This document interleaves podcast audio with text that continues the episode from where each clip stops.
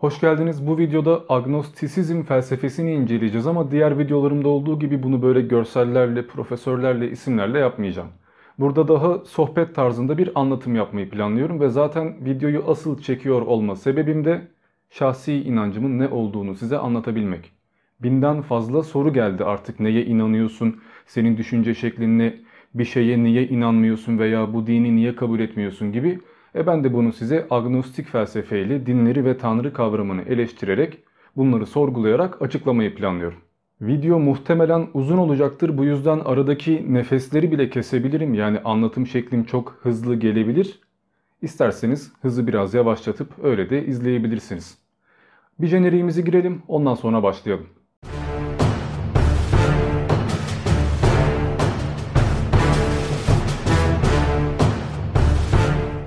Söyleyeceğim şeyler bir inancı olana ya da inanmayana ters gelebilir. Baştan söyleyeyim. Dolayısıyla istemiyorsanız direkt videoyu burada kapatabilirsiniz. Zira şunu da söyleyeyim, neye inandığınızla ilgilenmiyorum. İsterseniz ateist olun, isterseniz satanist olun, istiyorsanız da Müslüman veya Hristiyan olun.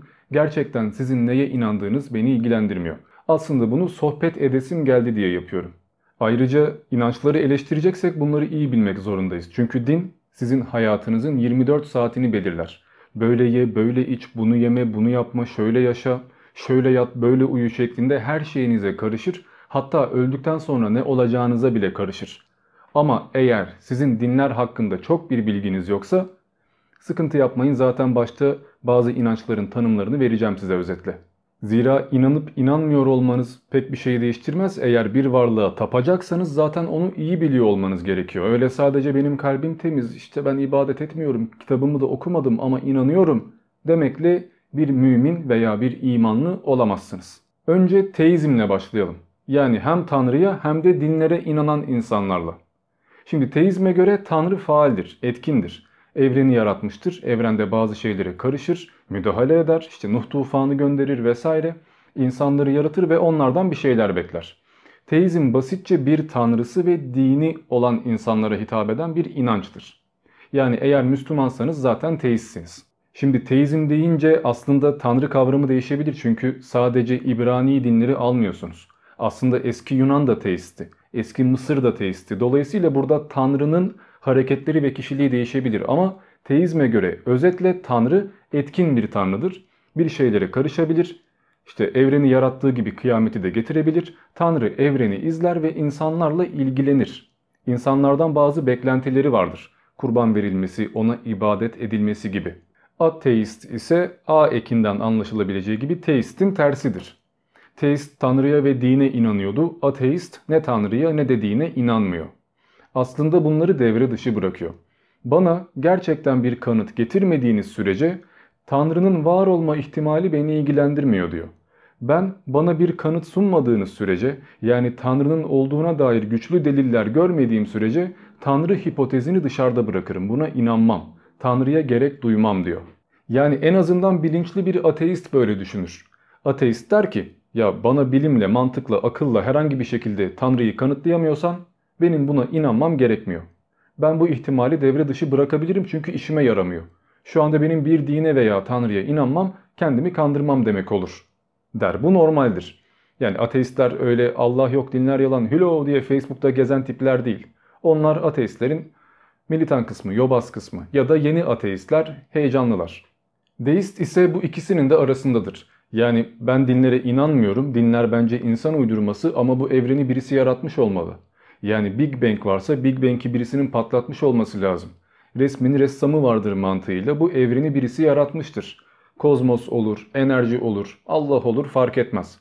Sonuçta bir varlık bu evreni yarattı. Ben bir yaratıcıya inanıyorum fakat o yaratıcı hakkında bir bilgiye sahip değilim. Yani bu Allah mıdır, Zeus mudur ya da başka bir şey midir ya da benden ibadet mi bekliyordur? Bunlar beni ilgilendirmiyor. Bence yaratıcı bizi yarattı ve bizimle ilgilenmiyor der. Yani teizmde olduğu gibi Tanrı sürekli etrafı gözlemez, kontrol etmez. İsterse bunu yapma hakkı vardır ama yapmayacağına inanılır. Yani deistler genellikle bir dini inancı olup sonra o dinden kopan ama Tanrı hipotezine bağlanmaya devam eden insanlardır aslında. Yani deistler bir ateist gibi dinleri yok sayar fakat bir teist gibi Tanrı'nın varlığına ihtimal verir, buna güvenir. Aslında dediğim üzere deizm zaten inançlılıktan inançsızlığa evrilirken geçilen bir ara form gibi bir şey aslında. En azından bizim ülkemizde böyle. Agnostik anlayışa gireceğim ama bir de panteizme girmek istiyorum çünkü bu da önemli. Şimdi panteizm bir yaratıcıyı kabul eder, bir tanrı vardır der. Fakat bu tanrının sıfatlarıyla alakalı çok bir açıklama yapmaz. Tanrı her şeydir, her yerdedir. Tanrı her an bizimle beraberdir der. Panteizme göre Tanrı zaten evrenin kendisidir. Ya da evren Tanrı'nın içindedir, onun elindedir. Ama tamamen Tanrı'nın kontrolündedir. Yani aslında panteistler de teistler gibi faal bir Tanrı'ya inanırlar. Panteizme göre bu evrenin bir yaratıcısı vardır ve bütün yaratılanlar o Tanrı sayesinde meydana gelmiştir. Yani her şey Tanrı'dan gelmiştir. Panteist isterse bir dini kabul edebilir, isterse hepsini reddedebilir. Yine de Tanrı inancını kendince devam ettirebilir. Çünkü Tanrı'yı bir organizma gibi görür. Yani Tanrı aslında evrenin kendisidir. Tıpkı panenteist gibi ki bu ikisi aslında aynı şey. Çok da bir fark yok aralarında. Birinde Tanrı evrenin kendisi, diğerinde evren Tanrı'nın içinde olan bir varlık. Yani Tanrı her türlü aşkındır. Tanrı her türlü her yerdedir. Tanrı her şeyi bilir. isterse her şeyi müdahale edebilir. Tanrı'yı öğrenmek için ilhamlar alabilirsiniz. Ruh çağırma celseleri yapabilirsiniz. Enkarne olabilirsiniz. Her şey olabilir. Çünkü bütün dinler hem doğru hem de yanlış olabilir. Hepsi ihtimal dahilindedir. Bir panenteist aynen böyle düşünür. Ki dediğim üzere bunun bir benzeri de tasavvuf zaten. Tasavvufa göre de yine Tanrı her şeyde olan, her şeyi bilen, her an her yerde olan bir varlıktır. Evreni yaratmıştır. Her insan da içinde bir gram da olsa tanrılık barındırır. Fakat akıl zerresine göre, akıl boyutuna göre bu tanrılığın seviyeleri vardır. Örneğin Tanrı dinler yollamıştır. İnsanlara kitaplar göndermiştir, peygamberler göndermiştir. Fakat bu kitaplardaki anlatılar avam tabakanın, halkın yani cahillerin anlayacağı şeylerdir. Siz kitapta şeytan gibi, işte tanrı gibi, işte cennet bahçesi gibi bazı örnekler verirsiniz fakat bunları anlaşılmak için verirsiniz. Gerçekte bir varlık cennette bir meyve yememiştir ya da gerçekte bir varlık tanrıya karşı gelmemiştir. Ama insanların içindeki nefsi anlaması için böyle örnekler verilmesi gerekmiştir. Yani dinler panenteizme ve panteizme göre ki tasavvuf da dediğim üzere bunu kabul ediyor. Dinler insanların anlaması için Tanrı'nın gönderdiği eksik bir kurgudur aslında. Bu düşük zekalı insanları tatmin eder fakat üstün zekalı insanlar, alimler, evliyalar yani işte Mevlana gibi tipler onların iddiasına göre bu ayetlerin ardındaki gerçek manayı bilirler. Yani kitabın içine gizlenmiş olan sırları görürler ve bütün evrenin Tanrı ile bir olduğunu ve insanların da aslında Tanrı olduğunu görürler. Fakat bunu insanlara anlatamazlar. Ne yaparlar? Onlar da kendi mezheplerini geliştirirler ve panenteizm, panenteizm tasavvuf olur, sufizm olur. Siz de ona bizim aklımız ermez deyip geçersiniz. Bu insanları takip edersiniz ki bu tarihte binlerce kere görüldü zaten. Bugün bile devam ediyor. Yani aslında birçok insanın İslam'dan anladığı şey hatta İslam'daki tanrı profili bile aslında direkt panteizmle birleşiyor diyebiliriz. Bu dualite mantığına göre hem insanların anladığı Allah yani normal insanların Kur'an'da gördüğü şeyler gerçek hem de bu havas kısmın yani elit kısmın gördüğü şeyler gerçek. İkisi de doğru çünkü Tanrı her şeydir. Tanrı olabilecek her şeyi içinde barındırır. Dolayısıyla Tanrı budur, şudur demek de doğrudur. Tanrı yerdeki taştır demek de doğrudur. Tanrı biziz demek de doğrudur ki zaten bunu şu anda kuantum düşünce gücü gibi saçmalıklarla alakalı kitaplar yazanlar savunuyorlar. Hatta bu bayağı bir popülerleşiyor ve zaten buna New Age akımı deniliyor. Ona da birazdan geliriz. Zaten bunlara pek inanmasam da bunlarla alakalı örnekleri vereceğim. Zira kendi inancımı size açıklamadan önce diğer inançlardan bahsetmem lazım ki niye inanmadığımı ya da neye niye inandığımı anlayabilirsiniz. Ve felsefe yapıyorsanız da insanlara bazı tanımları vermek zorundasınız. Öyle bildiğiniz her şeyi kafadan anlatırsanız karşınızdaki insanların neyi ne kadar bildiğini bilmediğinizden dolayı hiç anlaşılamama ihtimaliniz de var ki bunu istemem. Son defa değinelim ki açık bir yer kalmasın. Bu mantığa göre yani enel hak mantığına göre Tanrı her şeydedir. Her şey Tanrı'dan taşmıştır ve Tanrı mutlak varlık olduğu için zaten Tanrı'dan başka bir şeyin meydana gelme ihtimali yoktur. Yani bir ortamda, evrende Tanrı varsa o evrende Tanrı'dan başka hiçbir şey var olamaz. Tanrı o kadar mutlaktır ki görülebilen, hissedilebilen, anlaşılabilen her şey aslında Tanrı'dır. Tanrısaldır. Yani insanlar da Tanrı'dır. Zaten bu yüzden Mevlana gibi tipler insanlara kendilerini ilah gibi tanıttılar. Aslında Mesnevi gibi kitaplar zaten direkt ilham yoluyla yazdıklarını iddia ettikleri bazı kutsal kitaplardı. Hatta Mevlana'nın müritlerine ya gidip de Kabe'de dönmenize gerek yok. Parayı bana ver benim etrafımda 7 tur dön. Zaten aynı şeyi yapmış olursun dediğine kadar birçok anlatım var. Ki o da bunu saklamaz. Veya birçok hadiste peygamberle alakalı şu vardır. Tanrı'dan vahiy alırken, onunla konuşurken arada bir perde olur. Bu perdeyi kaldırıp bakmak ister. Bakalım kim bana vahiy veriyor? Gerçekte Tanrı neye benziyor diye perdeyi kaldırmak ister. Perdeyi kaldırır ve kendisini görür. Yani peygamberden peygambere vahiy geliyordur. Yani aslında peygamber Tanrı'dır. Burada aslında İsa gibi peygamberi Tanrı yapmış olmuyorsunuz. Her şey zaten Tanrı oluyor. Hani alem onun yüzü suyu hürmetine yaratıldı. Levlaki hadisi var ya. Aslında bu zaten Tanrı için her şey yaratıldı anlamına geliyor. Bayağı uzun muhabbetler yani. Neyse ne kadar uzattım ya. Özetle işte bunu idrak etmek, bu farkındalığa varmak sizi nirvanaya veya fenafillaha götürür. Eğer yaşıyorken buna varacak kadar akıllı olamadıysanız zaten öldüğünüzde cennete gittiğinizde bunu fark edeceksiniz. Yani cennet de Tanrı ile birleşmek oluyor zaten. Mantık budur.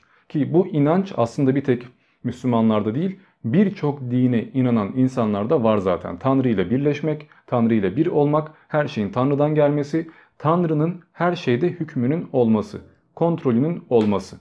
Aslında teizm inançlarının yarısından çoğu böyledir diyebiliriz. Buraya kadar güzel fakat bunun bir de şöyle kapılara çıktığı durumlar oluyor. Karma felsefesi var, reenkarnasyon felsefesi var ki zaten bunlara hem ölümden sonrasıyla alakalı videomda hem de şeytanın tarihi videosunda değinmiştim. Çünkü bu spiritüalizme gidiyor.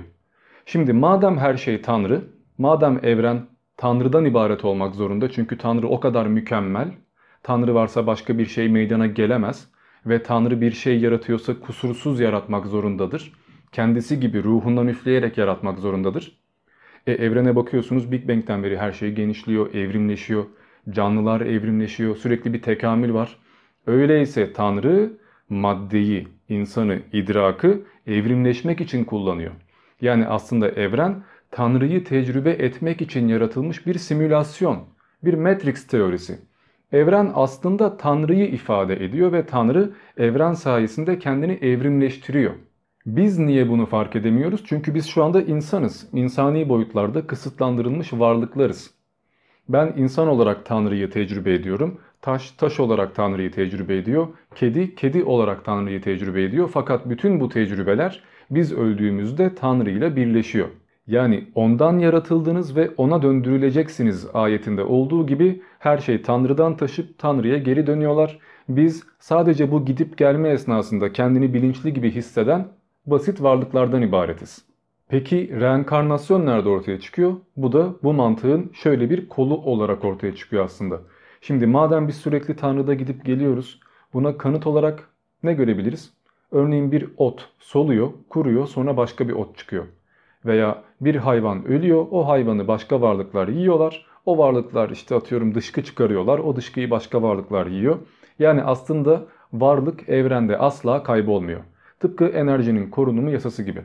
Bir varlık ölür, o varlık başka varlıklara sebebiyet verir. Dolayısıyla demek ki varlık sürekli değişmektedir. E, bu varlığı varlık yapan bir de ruh vardır, bilinç vardır. Yani teori bu. Bütün dinlerde ruha benzer bazı şeyler var.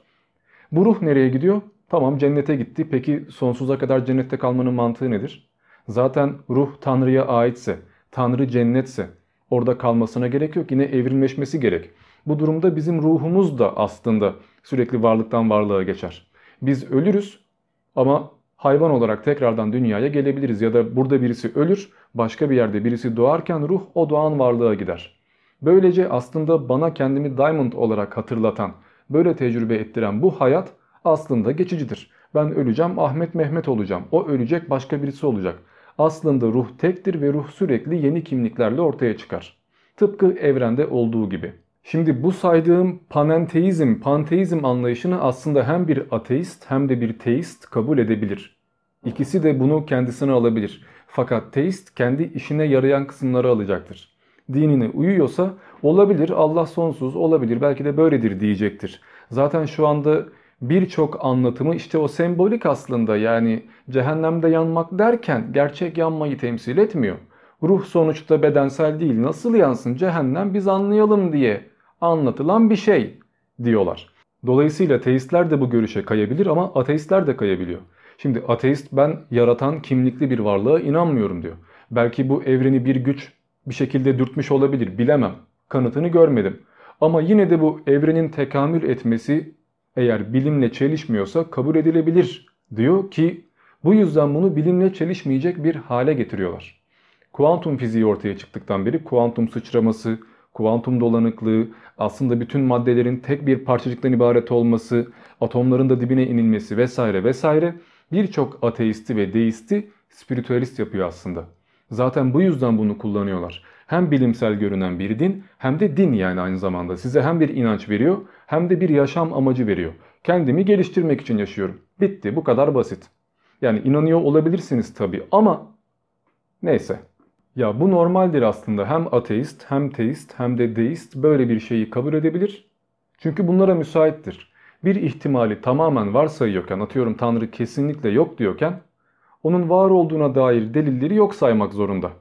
Teist de aynı şeyi yapar. Tanrı kesinlikle vardır mantığıyla baktığı için onun olamayacağına dair bir kanıt varsa bunu reddedecektir. Öbür türlü inanç değişir. Yani artık adı ateizm veya teizm olmaz. Başka bir isim koymak zorunda kalırsınız. Dolayısıyla aslında burada taraflı bakmak zaten doğal bir durum. Bu yüzden herhangi bir teisti veya ateisti yargılamıyorum. Ki muhtemelen çoğunuz bu bahsettiğim şeyleri yeni yeni öğrendiniz. Hayır ben öyle inanmıyorum ya diyebilirsiniz. Bu normaldir. Ben genel bir anlatım yaptığım için her şeyi ihtimal dahilinde tutarak ona göre anlatım yapıyorum. Size neyi niye kabul ettiğimi ya da etmediğimi anlatmam gerekiyorsa öncelikle kendi mantığımı geniş bir şekilde ortaya koymam lazım ki en azından eksik bir şey kalmasın ki mutlaka kalacaktır. Yani burada Sartre'ın varoluşçuluğuna gitmek lazım, Nietzsche'nin bengi dönüş kavramına gitmek lazım, birçok şeye gitmek lazım ama hepsine gitme şansım yok ve zaten muhtemelen video 2 saat sürecek. Ben bazı tanımları, bazı terimleri vereyim ki en azından agnostik felsefeyi size güzel bir şekilde anlatabileyim. Çünkü öyle Google bilgisi gibi agnostisizm şudur bu anlama gelir demekten ibaret olmayacak bu.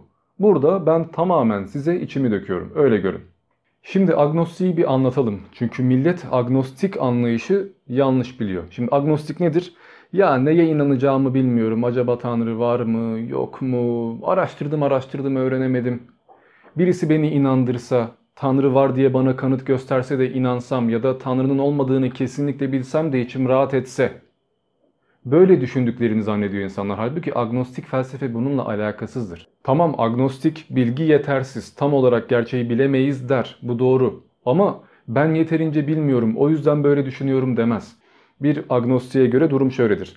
Dünyadaki bütün kitapları da okusanız, Einstein'ın, Tesla'nın, herkesin zihnine de girseniz 5000 yılda geçse ne kadar şeyi öğrensek de mutlak gerçeğe ulaşamayız der. Yani zaten bu evrenle alakalı bütün bilgileri edinsek bile, her şeyi öğrensek bile Tanrı gerçeğini öğrenme şansımız yoktur der. Tanrı kesin olarak bilinemezdir der. Zaten bu yüzden agnostisizm bilinemezciliktir. Agnostik de tıpkı ateist ve teistlerde olduğu gibi ikiye bölünüyor aslında zayıf ve güçlü olarak. Şimdi bir agnostik şunu diyebilir eğer zayıf ise. Ya şu an Tanrı ile alakalı bilgi yok. Kesinlikle bilmiyorum ama ileride belki bulunur. İleride belki birisi Tanrı'yı kanıtlar ben de inanırım. Fakat güçlü agnostik şunu söyler. Kesinlikle kimse Tanrı'yı kanıtlayamaz.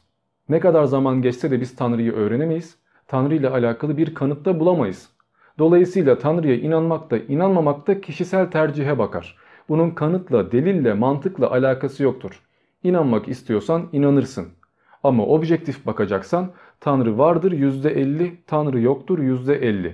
Hangisini kabul edeceğin sana kalmıştır der. Ve ben böyle söylüyorum. İnsanın aklının alabileceği veya kitaplarda yazan bütün tanrılar ister Zeus olsun ister Poseidon olsun ister Allah olsun hepsi yanıltıcıdır. Hepsi bir kalıba sıkıştırılmıştır. Hepsinin bazı tanımları vardır, kimlikleri vardır, özellikleri vardır. Ve bir tanrıya bizim cismani boyutta öğrendiğimiz şeylerle bir özellik vermek, kızıyordur, seviniyordur, ne bileyim tahtı vardır, oturuyordur gibi şeyler söylemek onu küçültmek demektir. Bunu insanlar anlayabilsin diye böyle anlatsanız da bu zaten o tanrıyı ufalttığınız anlamına gelir. Yani tanrı benim aklımın alabileceği, gözümde canlandırabileceğim veya etrafa bakarak yola çıkıp onu bulabileceğim bir varlık olamaz. Böyle bir varlık varsa o uzaylı falandır zaten veya pagan tanrısıdır. Gerçek tanrıyı temsil edemez. Tanrı'ya ezeli, ebedi, zamandan münezzeh, her şeye gücü yeten, doğrulmadı, yaratılmadı falan demek onu sınırsızlaştırmak demek değil. Ki bizim anlayabileceğimiz bir sınırsızlık da yine sınırı olan bir şeydir. Yani biz Tanrı ile alakalı yapacağımız her yorumda ona vereceğimiz her özellikte onu ufaltmış oluruz. Aslında agnostik felsefe biraz ateizme de yakın. Şöyle söyleyebiliriz. Ateistler genelde şunu söylerler. Dediğim üzere Tanrı ile alakalı yeterli bir kanıt görmüyorum ama birisi bana kanıtlarsa niye inanmayayım? Şu an için bu ihtimal benim için önemsizdir. Esasen agnostik de aynı fikirdedir ama agnostik zaten böyle bir kanıtın hiçbir zaman ortaya çıkmayacağını kabullenmiştir. Yani ateistlerin çoğu aslında zayıf agnostiktir diyebiliriz. Agnostik felsefede Tanrı mutlaka vardır veya Tanrı mutlaka yoktur. Ben bir Tanrı'ya ihtiyaç duyuyorum ya da bu evren bir Tanrı sayesinde yaratılmış olmalı. Tanrı bir şekilde kanıtlanabilir belki diyemez. Dememesi de gerekir zaten. Çünkü agnostik felsefe Tanrı ile ilgilenmez. Tanrı varmış yokmuş. Ben ona hiçbir şekilde ulaşamayacaksam niye çaba harcayayım der. Tanrı'yı düşüneceksem dinle veya bilimle değil, felsefeyle yaparım fakat felsefe de bana Tanrı tanımını tam olarak veremeyecek. Kendi kendimi kandırmış olacağım. Kendi aklımla bir yola çıkmış olacağım fakat bu sadece canım öyle istediği için olacak der. Zira agnostik Tanrı ile alakalı araştırmalarını yapmıştır. Öyle iki tane karikateiste ayet görüp dinden çıkmamıştır ya da iki tane hocayı takip edip ha bu mantıklıymış dememiştir. Gerçek bir agnostik ki bütün filozoflar agnostiktir diyebiliriz. Dinleri araştırır, bilimi araştırır, felsefi tarihi araştırır. Birçok insanın fikrini görür, bunları yorumlar ve sonunda şu sonuca varır. Mutlaka ve mutlaka gerçek bilgiyi elde edemeyeceksem özellikle bu evrenle alakalı sırları, atomun iç yapısını öğrensem de Tanrı'yı öğrenemeyeceksem çünkü bütün yollar buraya götürüyor. Bütün Tanrı figürleri hem gerçek olabilir hem de yanlış olabilir. Ben bunların arasında bir tercih yapmıyorum, taraf tutmuyorum çünkü ben Tanrı ile artık ilgilenmiyorum. Orayı bıraktım der. Ki bunu söylemekte de haklıdır. Öncelikle Tanrı kavramıyla başlayalım. Şimdi niye Yahudiliğin veya Hristiyanlığın Tanrısına inanmıyorum? Onu bir kere geçiyorum. Zaten bunlarla alakalı videolarım var. Bu kitapları eleştirdim. Niye politeist inançlara inanmıyorum derseniz de artık modası geçti.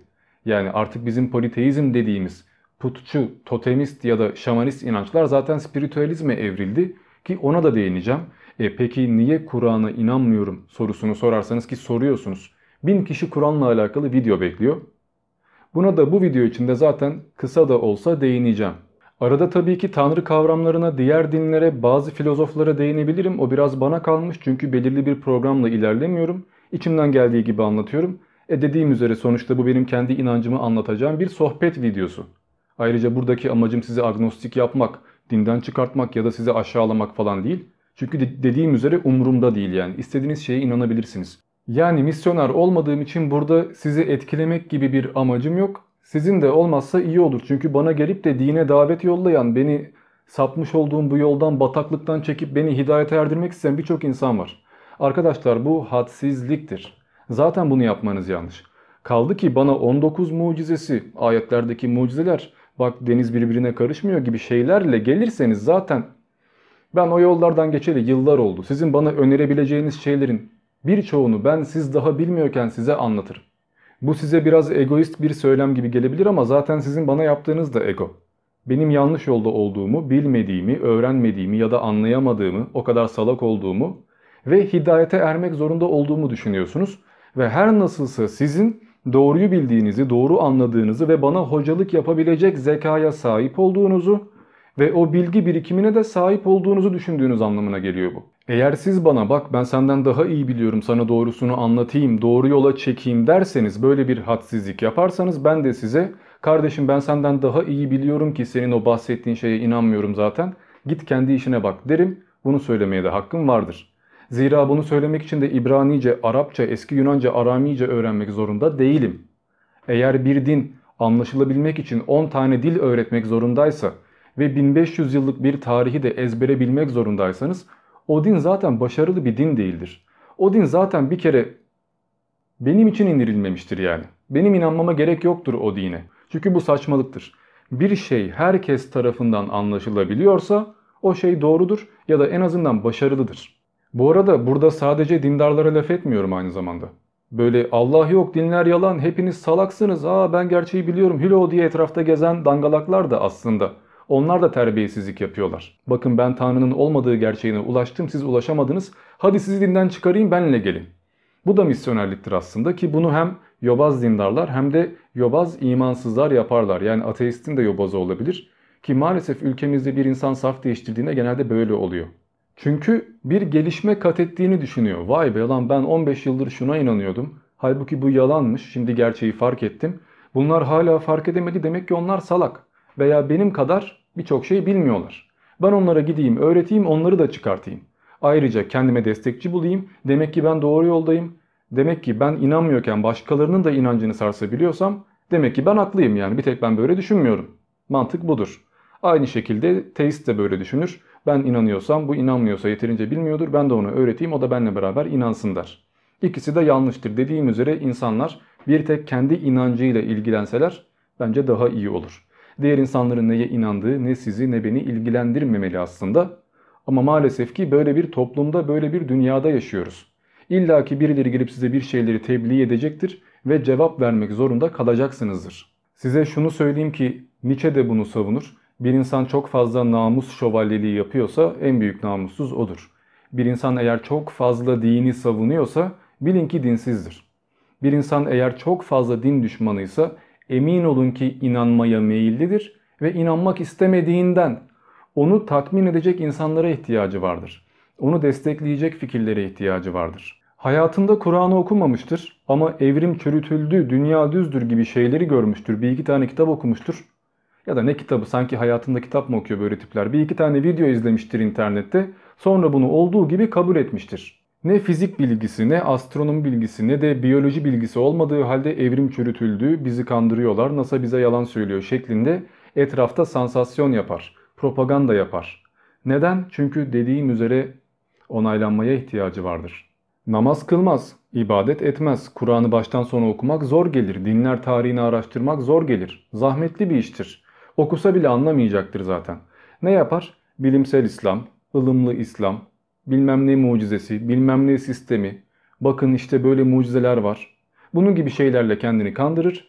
Kur'an'da şu yazmıyor, bu kitapta bu yazmıyor, gerçekte ibadet yok. Tanrı'ya işte eğilmenize gerek yok. Sadece onu düşünseniz de ibadet olur gibi gibi gibi kendi gönlünü tatmin edeceği şeyler yapar. Matematik dersi bir gelmiştir. Hiçbir şey bilmiyordur. 2 artı 2'yi toplayamıyordur. Ama matematiksel formüllerle Allah'ın kanıtlandığını savunur. Biyolojiden gram anlamaz. Ama gider evrim çürütüldü der. Dediğim üzere diğer bilimleri de bilmez ama dünya düzdür der ya da dünya güneşe bir santim yakın olsa yanardık, bir santim uzak olsa donardık. Bak muhteşem bir oran var burada. Burada muhteşem bir sistem var der.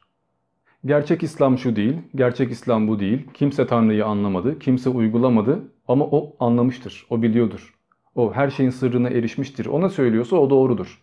Ha onun fikri yarın bir gün değişecektir. Onun fikri değiştiğinde de değiştirdiği fikir mutlak gerçek olacaktır. Yarın öbür gün Hristiyan olsa Hristiyanlık doğrudur. Ondan sonra Budist olsa Budizm doğrudur. O neye inanıyorsa o doğrudur ve maalesef 10 insandan 9'u böyle arkadaşlar. Niye? Çünkü siz inancınızı değiştirdiğinizde bir şey keşfettiğinizi zannediyorsunuz. O güne kadar bilinmeyen bir şeyleri keşfettiğinizi ve bunları duyurmak zorunda olduğunuzu sanıyorsunuz. Halbuki onun bildiği ya da öne sürdüğü argümanları 5000 yıldır herkes söyledi ve çürütüldü bile zaten ama önemli değil. Sen Kur'an'ı 5 kere okumuşsundur, İncil'i Tevrat'ı okumuşsundur. Ama bilmiyorsundur, anlamamışsındır yeterince. Ben Kur'an'ı hayatımda hiç okumadığım halde senden iyi anlamışımdır. Sen yıllarca bilimi araştırmışsındır, kafa yormuşsundur, projeleri öğrenmişsindir, deneylere bakmışsındır. Ama ben internetten bir iki tane ayet cımbızlarım, tartışma programlarında iki tane ilahiyatçıdan laf ezberlerim ve ben biliyorum diye ortaya çıkarım. Bakın buradaki yanılgı bildiğini sanmaktır. İnansan da inanmasan da bir şeyi mutlak olarak bildiğini ve diğer ihtimallerin işe yaramadığını iddia ediyorsundur. Yani Tanrı kesinlikle yoktur ona gerek de yoktur öyle bir ihtimali kapı dışı bırakıyorum ben ne gerek var canım demek de taraf tutmaktır. Objektif bakamamaktır. Yani algıda seçici olmaktır. Tanrı kesinlikle var yoksa nasıl yaratılacaktık demek de aynı şekilde aynı şeyleri temsil eder. Yani aslında burada pek bir fark görmüyorum. Bu video biraz taşlama videosu gibi farkındayım ama kusura bakmayın. Ben de içimden gelenleri söylüyorum. Katılmıyorsanız siz de kendi argümanlarınızı sunabilirsiniz fakat rica ediyorum Öyle ilk 5 dakikadan o yanlış bu yanlış yorumları atmayın. Videoyu sonuna kadar izleyin. Ha o kadar sabrınız yoksa zaten ne yorum atın ne beni takip edin yani. Şimdi ben niye her din veya her tanrı kavramı %100 gerçek olamadığı gibi %100 yalan da olamaz. Yani kesinlikle var veya yok demek doğru değil diyorum. Çünkü şöyle düşünün. Gerçekten bir sistem, bir yaratıcı var diyelim. Bizim aklımıza gelen her şeyin ondan gelmediğini nereden bileceğiz? Özgür iradeyi tam olarak tanımlayabiliyor muyuz? Hayır. Benjamin Libet gibi birçok insan özgür irade alakalı deneyler yaptı. Motor kortekstir vesaire hep bunlar incelendi. Tam olarak bir sonuca ulaşamadık. Ulaşsak da bu bir şey değiştirmez. Hadi diyelim ki %100 biz özgür bir iradeye sahibiz. Arkamızda bir kuklacı yok. Yine de bizim aklımıza gelen icatların, dini fikirlerin, felsefenin, düşüncelerimizin, kararlarımızın ilham yoluyla bize gelmediğini bilemeyiz. Yani illa bir meleğin gelip bize ayet vermesine gerek yok. Ya aklımıza düşen bütün düşünceler başka bir varlığın bize gönderdiği verilerse, tıpkı internette birine bir şey göndermek gibi. Bunu saptama şansımız yok. Dolayısıyla belki de gerçekten bazı insanlar bir farkındalığa erişmiştir. Ama bunu anlatırken tabii ki değiştirmek zorunda kalmıştır ki oraya da birazdan geleceğim zaten. İnsan anlamak için varlığa tanımlamalar yapar, isimler verir. Bunun sayesinde varlığı idrak edebilir. Eğer bir şeyi idrak edemiyorsanız e, anlayamıyorsunuz demektir. E anlayamadığınız şeyi de anlamayıp bilemediğinizden onu yaşam merkezi haline getirip tapmanın bir mantığı yoktur. Çünkü Tanrı'nın bir tanımı yoktur. Ona ezeli, ebedi demek 99 tane isim vermek onu tanımlı bir varlık haline getirmez.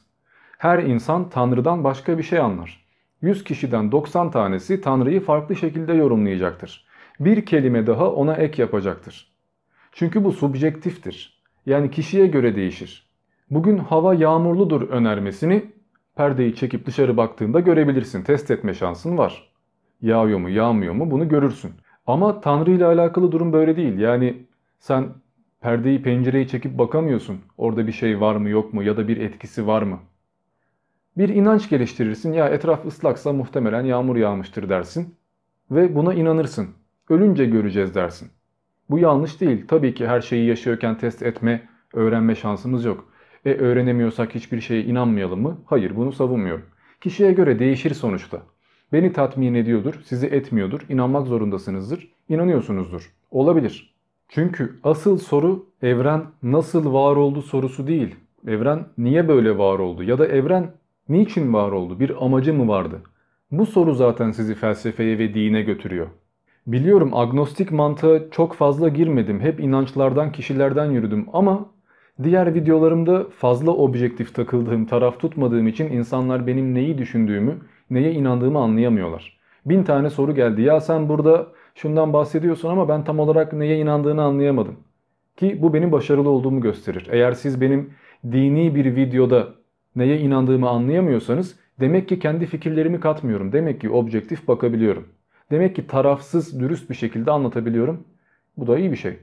Ha bir de şuna değineyim. Şimdi Tanrı'ya inanmıyor olabilirsiniz ama yine de dua edebilirsiniz. Bu çelişkili değildir. Yani düşen uçakta ateist olmaz mantığı aslında saçmadır. Bunu şöyle örneklendirebiliriz. Farz edin ki gece eve dönüyorsunuz. Sokak bomboş, hiçbir ışık yanmıyor, hiçbir ses yok. Arkanızdan birisi sizi bıçakla kovalıyor. O korkuyla belki bir ihtimal birisi beni duyar, belki de birisi vardır diye bağırabilirsiniz yani çığlık atabilirsiniz. Bu içgüdüsel bir şeydir. Dolayısıyla çok kötü bir şey olduğunda dua etme ihtiyacı veya birine sarılma ihtiyacı fıtrat gereği bizde olan bir şey zaten. Zaten bu yüzden bir şeylere inanıyoruz. Yani bir ateistin zor bir durumda dua etmesi ya da dayak yiyen bir çocuğun annesi onu dövüyorken anne yardım et diye bağırması halbuki annesi dövüyor yani. Döven mi yardım edecek? Bu insanın içinde olan bir şeydir. Bu inancı çürütmez. Böyle saçma örneklerle lütfen tartışmalara girişmeyin. Önce inanma ihtiyacına bakalım. Şimdi niye inanmak istiyoruz? Ya ölünce ne olacak bilmiyorum. Birisi öldü ama onu bir daha görmeyecek miyim? Veya bu kadar kötülük boşa mı gidecek? O zaman niye iyi yaşıyorum ki? Niye kendi menfaatime çalışmıyorum ki? Ya da evren bir yerden patladı. Bunu kim patlattı? Ya bir nizam var, intizam var. Bak ne güzel rahat rahat yaşıyoruz. Bunun bir sebebi olmalı gibi gibi gibi sorgulama sonucunda insan anlam arayışına girer. Etrafa bakarız, maddeye bakarız, yaşama bakarız, kendimize bakarız ve bu anlama tanımlamalar yapmaya çalışırız. Fakat bunu da yine beynimizle yapıyoruz. Çünkü beynimiz yine sadece bilebildiği şeylerden yola çıkıyor. Bilemediği şeyleri düşünemez zaten hesaplayamaz da. Bu içimizde olmayan bir özelliktir. İşte bilebildiğimiz, görebildiğimiz şeylerden yola çıktığımız için de biz neyi görüyoruz? Tasarlanmış şeyler. Örneğin saate baktığında bir dizayn ürünü olduğunu görüyorsun. Saat varsa saatçi de vardır. Evren, evren de güzel. Demek ki evren de tasarlanmıştır. O zaman evreni de bir tasarlayan vardır mantığına gidiyorsunuz ki bu çok eski bir şey aslında. Yani milattan önce Cicero'ya kadar böyle düşünen bir sürü insan vardı. Ki bu sorular cevaplanalı zaten yüzyıllar oldu yani. Biraz felsefe okuyan birisi bunları bilir, bu soruların mantıklı olmadığını görür. Tabi siz bunları kafasına fes takıp sokakta ateistleri imana getirdik başlığı atan insanların videolarında görüyorsunuz. 70 lira verip figüran tutuyorsun, onu da yalandan imana getiriyorsun ve Allah'ı kanıtlamış oluyorsun. Güzel iş vallahi. Düğmeye basarsanız televizyon açılır. Ama bu televizyon düğme sayesinde var. Düğme olmasaydı eğer televizyon diye bir şey meydana gelemeyecekti demek saçmalamak olur. Düğme televizyonun görüntüyü vermesindeki etki edicidir. Tıpkı elektrik gibi, diğer e, özellikleri gibi. Ama düğme direkt televizyonun sebebi değildir. Düğme ile yola çıkarak televizyonu kanıtlayamazsınız. Ki televizyon da bir tasarım ürünü, insan ürünü. Yani zaten yaratılmış bir şey. Ama televizyonu yaratan da yaratılmış bir şey. Yani televizyonu icat eden de bir insan. Zaten bir tasarım ürünü olan varlığın tasarladığı bir şeyle siz sonuca varmaya çalışıyorsunuz. Ki bunu evren için yaptığınızda şu anlama geliyor. Ya hiçbir şey yoktu birisi evreni tasarladı ya da bir madde vardı tıpkı işte plastiğin eritilip televizyon şekline getirilmesi gibi bir varlık evreni tasarladı olan bir şeyi yani kaosu kozmosa çevirdi. Böyle derseniz bu sefer bir kere kendi inancınıza ters düşen bir şey yapmış oluyorsunuz. Niye? Çünkü bu teori zaten masonların ulu mimar teorisine gidiyor. Eğer Müslümansanız ve Allah'ı böyle kanıtlayacaksanız bence o zaman gidin mason olun yani. Malum bizim bugün bilimsel İslamcı ya da bilim yoluyla, felsefe yoluyla Tanrı'yı kanıtlayan hocalarımız 100 yıl önceki Hristiyan papazlarının varoluşçu, yaratılışçı hikayelerini bize anlatıyorlar. Bugün gidip de bazı tartışma programlarında oturup size yaratılışla alakalı kanıtlar sunduğunu iddia eden tipler aslında 100 yıllık Hristiyanların teorilerini anlatıyorlar size. Ama tabii ki bunu bilmiyor olmanız normal. O teorilerin çürütülmüş olduğunu da bilmiyor olmanız normal. Çünkü insanlar daha kendi inandığı dini bilmiyor. Bunu mu bilecekler? Dönelim yaratana ve yaratılana. Şimdi saati tasarlayan birisi var demek, onu tasarlayanın da bir tasarım ürünü olduğunu söylemek demek zaten. Çünkü bilinçli bir varlık bir şeyler yapıyor ve o da tasarlanmış oluyor. Dolayısıyla evreni tasarlayan bir varlık var demek, o varlığın da tasarlanmış olduğunu iddia etmek demektir. Yani o zaman Tanrı'yı kim yarattı sorusuna gider bu. Çünkü Tanrı böyle özelliklere sahipse bunları bir yerden almış olması lazım. Niye? Çünkü bizim gördüğümüz tüm özellikler fiziksel özellikler. Ya sonradan kazanılmış ya da hep olan özellikler. Tanrı ya sonradan kazandı ya da onda hep vardı. E Tanrı'da bu özellikler hep varsa, Tanrı yaratılmaya ihtiyaç duymuyorsa, yani Tanrı kendi kendine var olabiliyorsa, e o zaman evren niye tasarlanmış olsun ki evren de kendi kendine var olabilir? Bu buraya gider. Ve kapı çaldı biraz ara vereyim. Ben konuşuyorken kapı çaldı. Bu da mı tesadüf ya? Dönelim yaratılmadan var olabilmeye. Şimdi biz niye evren kendi kendine var olamaz diyoruz? Çünkü evreni zaten kusurlu bir varlık olarak görüyoruz. Zaten bir madde, zaten boyutları var. Sonuçta Tanrı'nın da kusurları var. Siz her ne kadar Tanrı'yı mükemmel bir varlık olarak düşünmeye çalışsanız da aslında hiçbir din size kusursuz bir Tanrı profili vermiyor. Ya ki böyle soruları zaten dediğim üzere felsefi birikimi olan birisi sormaz. Ya bu madem maymundan geldik maymunlar niye bugün insana dönüşmüyor gibi bir soru sormak kadar abez ve aptalca bir sorudur. Ya cahilce bir sorudur. Bunu evrimle alakalı fikri olmayan insanlar sorar. Yaratıcıyı ve yaratım sürecini sormak da böyledir. Sonuçta bir şeyin yaratılması ya da gelişmesi devinimle oluyor. Zamanla oluyor. E, zaman maddeyle geldiğine göre zaman yokken bir şeyin var olması mümkün değil zaten. Çünkü bizim bilebildiğimiz her şey zamanla mümkün. Eğer zaman yoktu, Tanrı yine de vardı diyebiliyorsanız e pekala enerji de kendi kendine var olabilirdi o zaman. Derseniz ki hayır abi adam tanrı sonuçta yani isterse zaman olmadan da yaratabilir ya da zamansız bir şekilde de var olabilir. Çünkü zaman da yaratılmış bir mahlukattır. Derseniz bu sefer yaratmaya gerek kalmıyor zaten. Bunu açıklamaya gerek kalmıyor. Çünkü bildiğimiz bütün ihtimalleri devre dışı bırakıyoruz. Zamana gerek yok, maddeye gerek yok, şuna gerek yok, yaratıcıya gerek yok. Her şey onda var. Arkadaşlar böyle bir yaratışın, böyle bir varlığın sırrına erişmeniz imkansızdır. Bunu bilmek imkansız hale gelir. Zaten Tanrı'ya böyle sıfatlar yüklemek onu hiçbir şekilde anlayamayacağınızı kabul etmektir ki buna da tapmaya gerek kalmaz. Ama güvenirsin yani inanırsın olabilir. Yine de inanıyor olman mantıklı olduğu anlamına gelmiyor. Bu tercihe kalıyor. Birisiyle yeni tanıştığınızda veya onu hiç tanımıyorken X iyi biridir ya derseniz teistik ön yargıyla yaklaşıyorsunuz. Yani iyi bir ön yargınız vardır. Bence X iğrenç birisi şuna bak derseniz de ateistik bir ön yargıyla yani olumsuz bir ön yargıyla yaklaşıyorsunuzdur. Birisini hiç tanımıyorken onun hakkında bir yargıda bulunmak veya güvenmek bir kere mantıklı değildir ve tutarsızdır. Önce o insanı tanıyacaksın, yapacağı bazı şeyleri göreceksin. Hmm, bu da böyle biriymiş ya diyeceksin. Ondan sonra karar vereceksin. Tanıdıkça X iyi çünkü bu yüzden, X kötü çünkü bu yüzden diyebilirsin. Fakat bunu Tanrı ile alakalı yapma şansın yok. Çünkü Tanrı'yı tanıma şansın yok. Kaldı ki Tanrı iyi veya kötü vasıflarına sahip de olamaz. Olursa Tanrı olamaz zaten. Çünkü iyi de kötü de bizim bildiğimiz, bizim gibi zavallı mahlukların ihtiyaç duyduğu şeylerdir. Tanrı'ya atfettiğimiz bütün özellikler bizim bildiğimiz özellikler, bize uygun özellikler yani kısıtlı özellikler, yaratılmışa has olan özellikler. E siz yaratılmışa ait özelliklerle yaratana gidemezsiniz. Şimdi saate bakıp bir saatçi vardır diyebilirsiniz ama o saatçiyi nereden bulacaksınız? Ya da saatçiyi buldunuz, onun nereden yaratıldığını nereden bulacaksınız? Bulacaksınız böyle gidiyor. Bilmem anlatabildim mi? Anlamadıysanız da sıkıntı yok zaten daha birçok şey konuşacağız. Varlıktan devam edelim. Şimdi hem antik Yunan felsefesinde hem de hatta İslam felsefesinde düşünürler Tanrı ile değil varlıkla uğraşmışlardır. Varlığın ardındaki manayı veya varlık nedir bunu öğrenmeye çalışmışlardır. Tanrı aslında felsefenin çok sorduğu bir konu değildir. Varlık ya mümkündür, ya zorunludur ya da imkansızdır. E, imkansız varlığı zaten göremiyorsunuz. Hakkında hiçbir bilgiye sahip değilsiniz. E, mümkün varlık da zaten görebildiğiniz, bilebildiğiniz şeyler.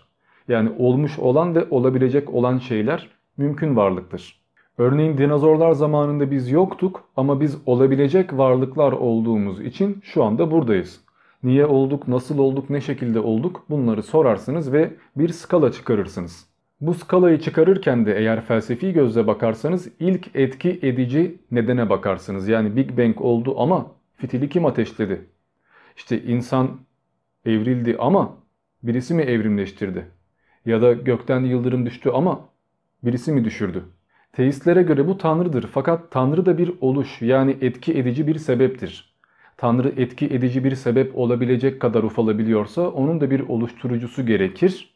Ama tanrı tanımı gereği oluşturulamamış, yaratılamamış bir varlık olmak zorundaysa bu tanrıyı zorunlu varlık yapar ve bu zorunluluk da onu imkansız hale getirir. Tanrı imkansızsa zaten bilemeyeceğiniz, hiçbir şekilde hakkında bilgi edinemeyeceğiniz hatta yok denebilecek bir varlık olmuş olur.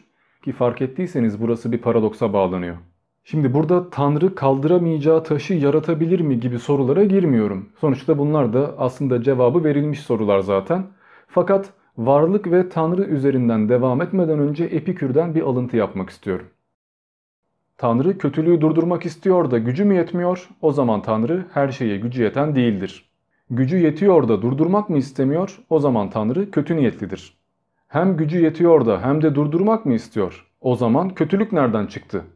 Hem gücü yetmiyor hem de durdurmak istemiyor mu? E o zaman ona neden Tanrı diyoruz?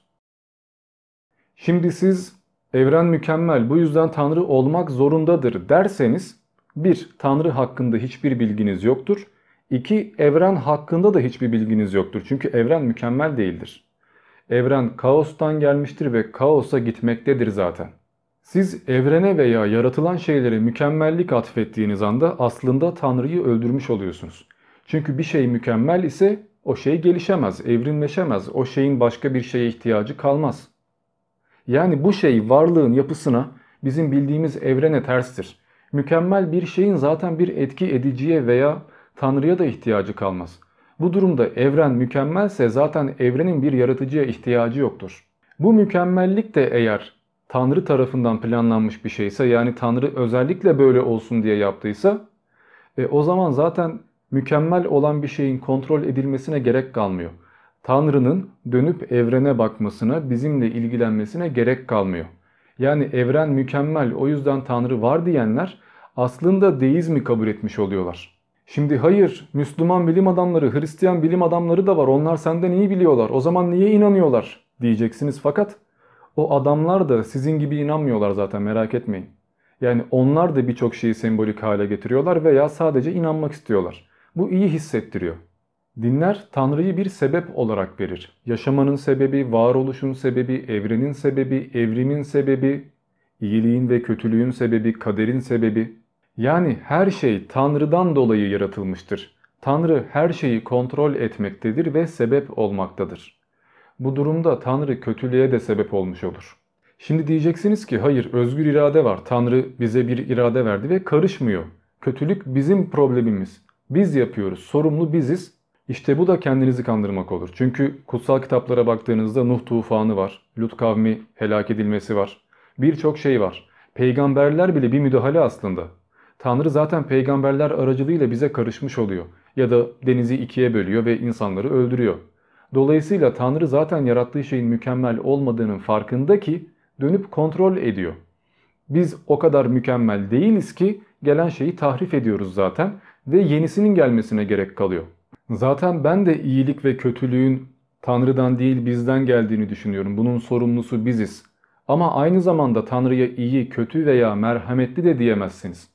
Çünkü Tanrı bu tanımlara uymak zorunda değildir. Uyamaz da uyuyorsa zaten size bir ödül veya ceza veriyorsa Tanrı değildir zaten.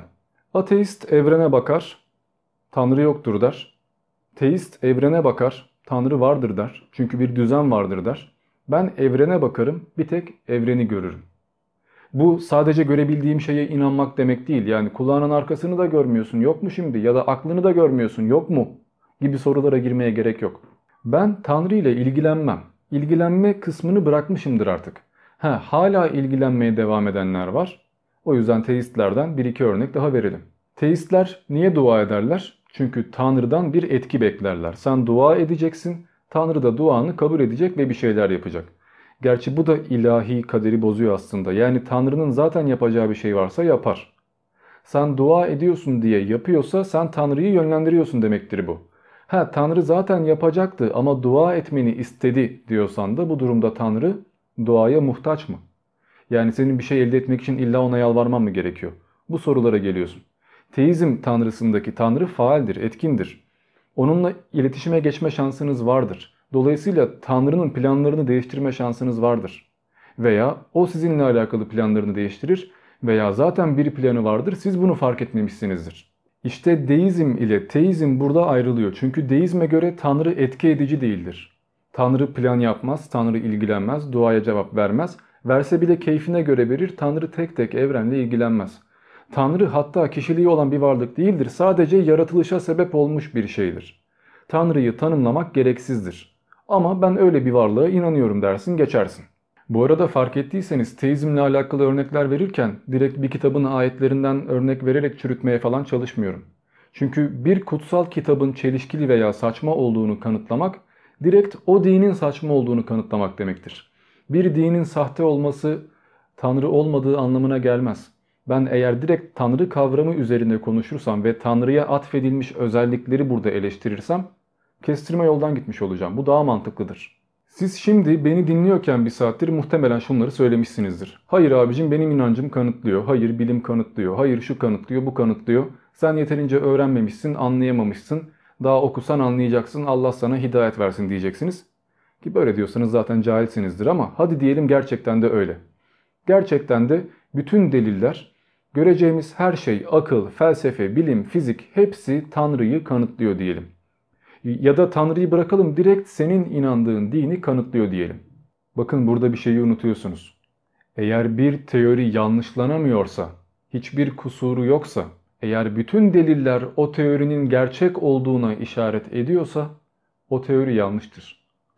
Çünkü bir teorinin değeri ve gerçekliği yanlışlanabilir olmasıyla gelir. Bugün fizik yasaları bile hala yanlışlanabilirlerdir. Zaten bu yüzden üstüne düşünmeye, üstüne çaba harcamaya gerek duyarsınız. Eğer bir şey mükemmel ve her türlü kanıtlanmışsa onu düşünmek, sorgulamak, inanmak, tapmak artık önemsiz hale gelecektir zaten. Bu bir tercih olacaktır. Ayrıca eğer bütün deliller, bütün bilimsel bilgiler şu an sizin tanrınızı veya inancınızı kanıtlıyorsa bir kere bu zaten o inancın çökmeye mecbur olduğu anlamına gelir. Niye? Çünkü bildiğimiz şeyler değişecek. Tıpkı Newton fiziğinin kuantum fiziğine yerini bırakması gibi.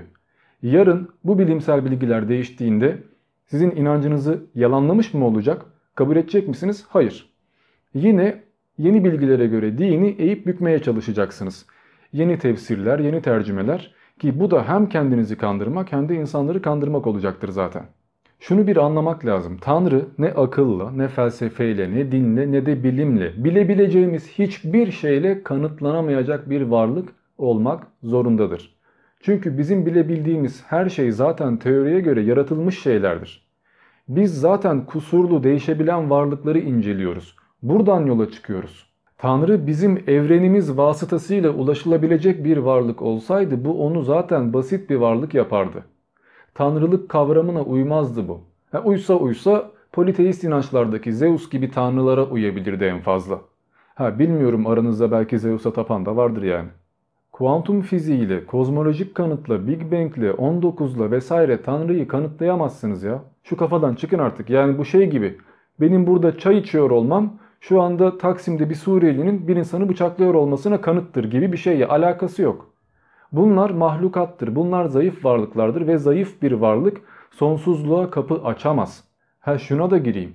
Şimdi bugün bir varlık gelse, gökten inse, denizi ikiye yarsa veya Big Bang'i tekrardan patlatsa, evren paramparça olsa, bir daha evreni düzgün hale getirse, beni uçursa, yedi alemi gösterse, ben Tanrı'ya inanabilirim. Çünkü etkilenmiş olurum. Fikirlerim değişir, hipnotize olurum. Ama yine de bu o varlığın Tanrı olduğu anlamına gelmez ki. Belki de bu evren bir simülasyondur. Belki de bir Matrix teorisi içindeyizdir. Belki de çok gelişmiş uzaylı bir ırk bizim mucize dediğimiz şeyleri gerçekleştirebiliyordur. Nereden bileceğiz ki?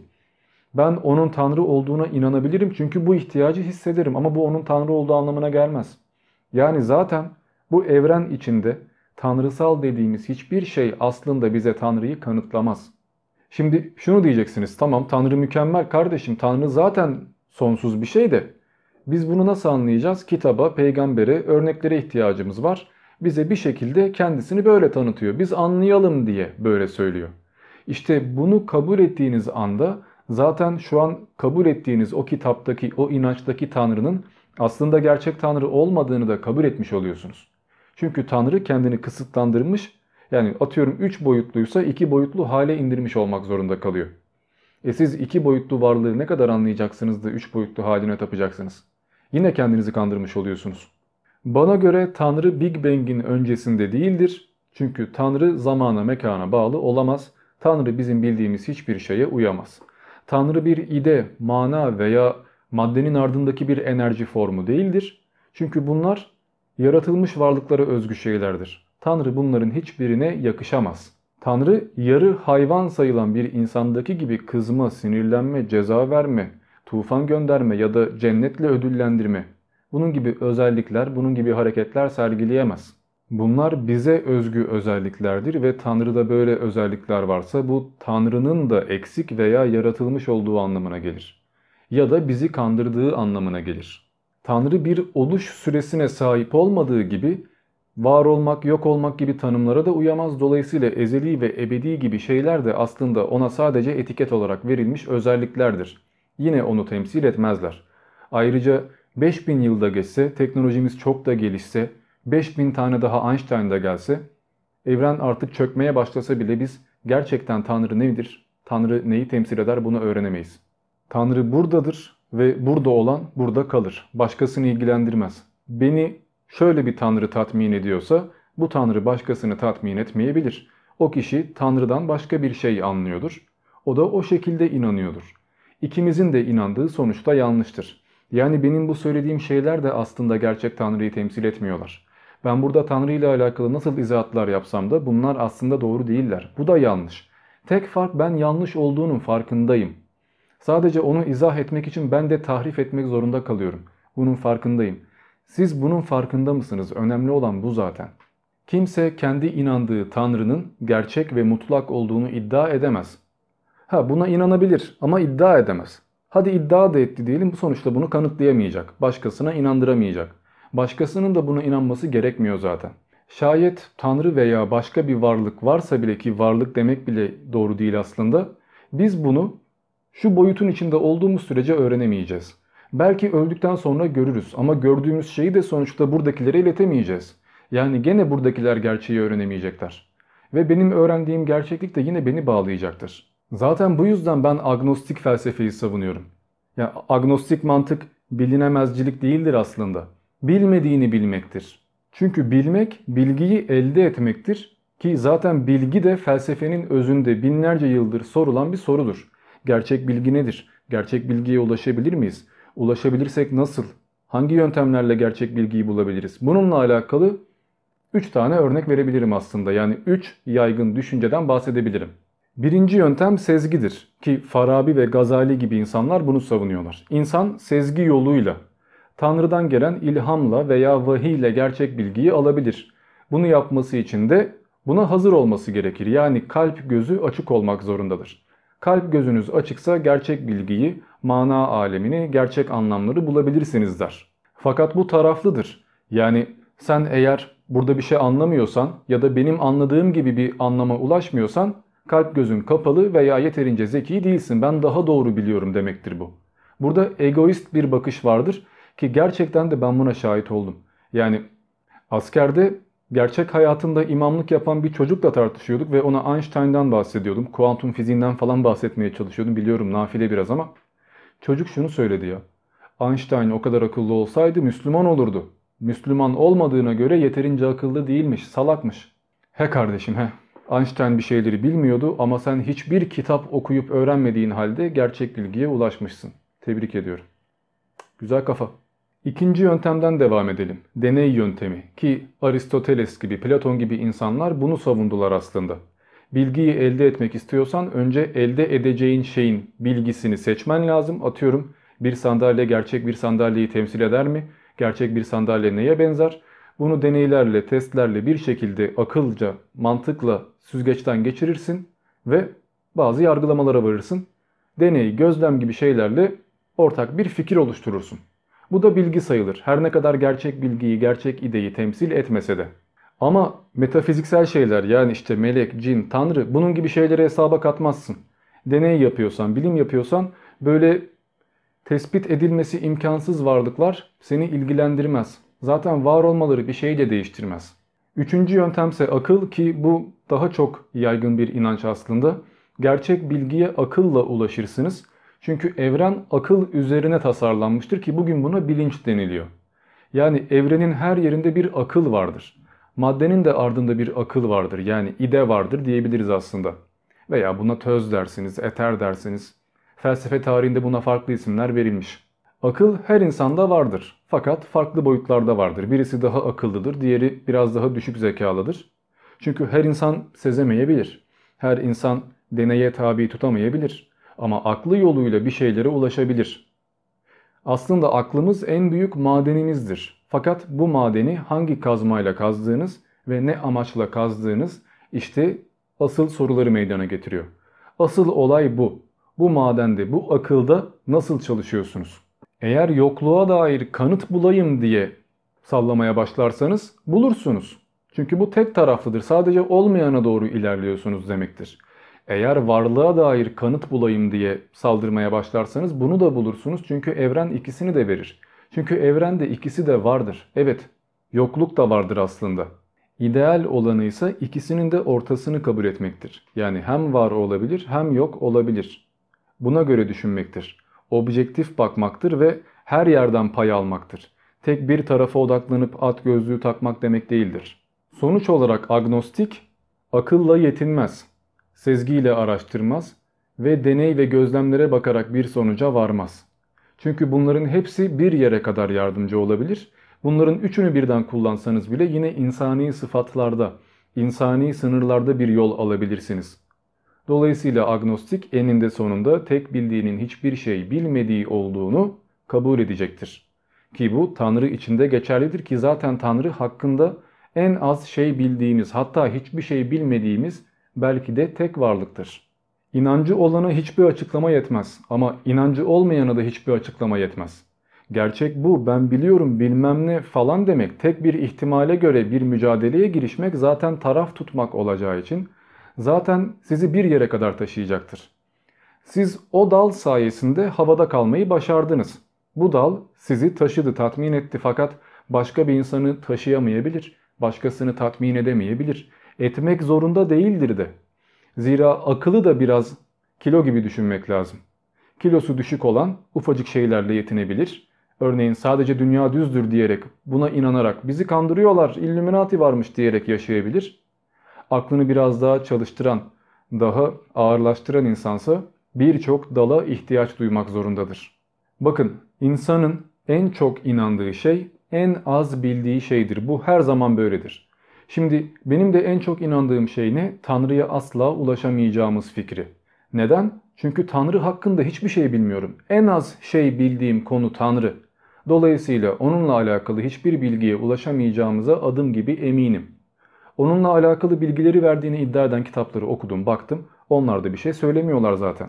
Size göre çok şey söylüyor olabilir tabii ki. Siz ahlak anlayışınızı, nasıl yaşamanız gerektiğini, kurallarınızı kitaplardan alıyor olabilirsiniz.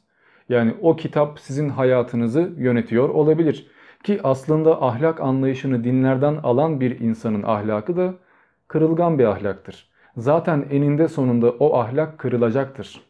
Eğer kötülük yapmamanız için ille de yukarıda birisinin sizi gözetlemesi gerekiyorsa bu zaten sizin kötü olduğunuzu ama ortaya koyamadığınızı gösteriyordur. Kaldı ki bugün ben Tanrı'ya kesinlikle inanıyorum, ben müminim diyen ve namaz kılan birçok insanın çocuklara tecavüz ettiğini, ne haklar yediğini her gün görebiliyoruz. Ha bir dakika onlar gerçek Müslüman değildi değil mi? Tamam.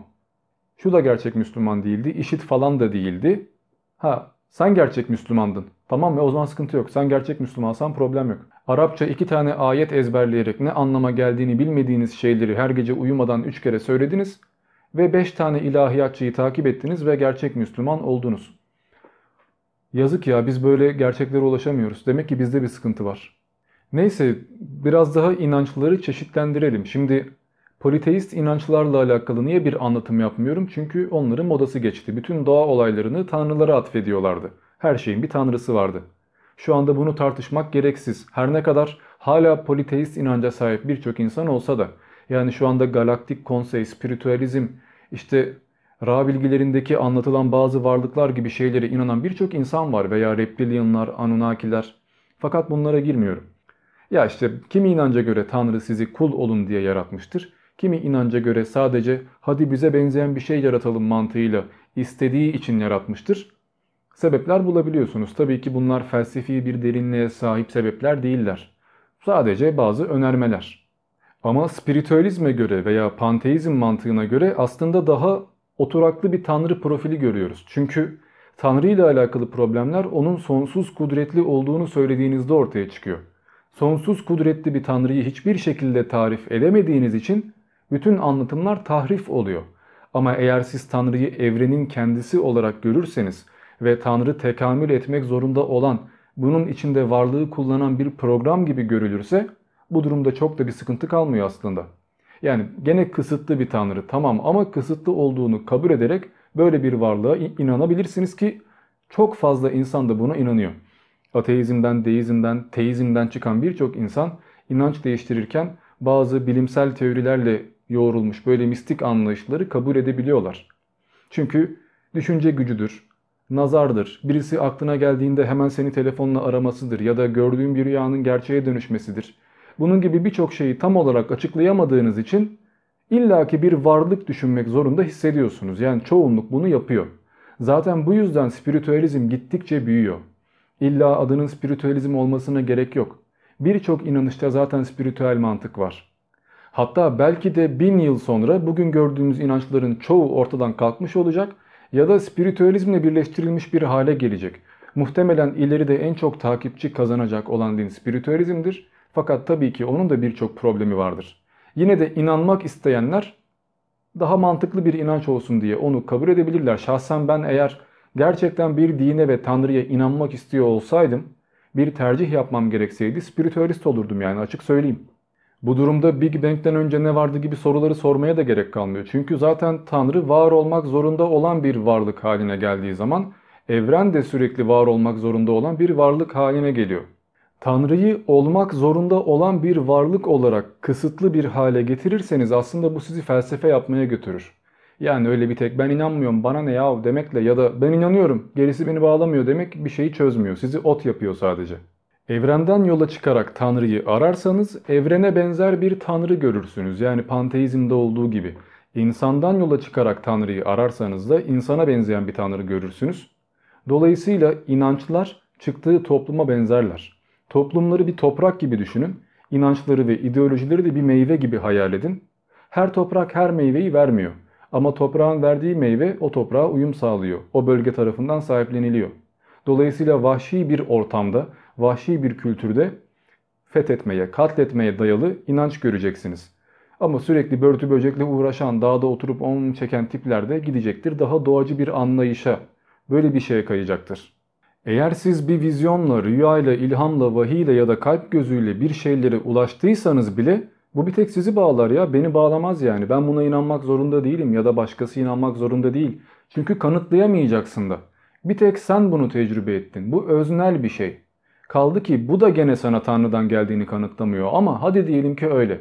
Yine bir şeyi değiştirmiyor. Ama yaşıyoruz ve dine ihtiyaç duyuyoruz değil mi? Yani zenginler fakirler ona saldırmasın diye dine ihtiyaç duyuyor. Fakirlerse haksızlıkların bedelini ödetmek için, burada çektiği sıkıntıların kefaretini almak için dine inanıyor. Çünkü inanç bize dayanıyor. İhtiyacımız olduğundan buna inanıyoruz.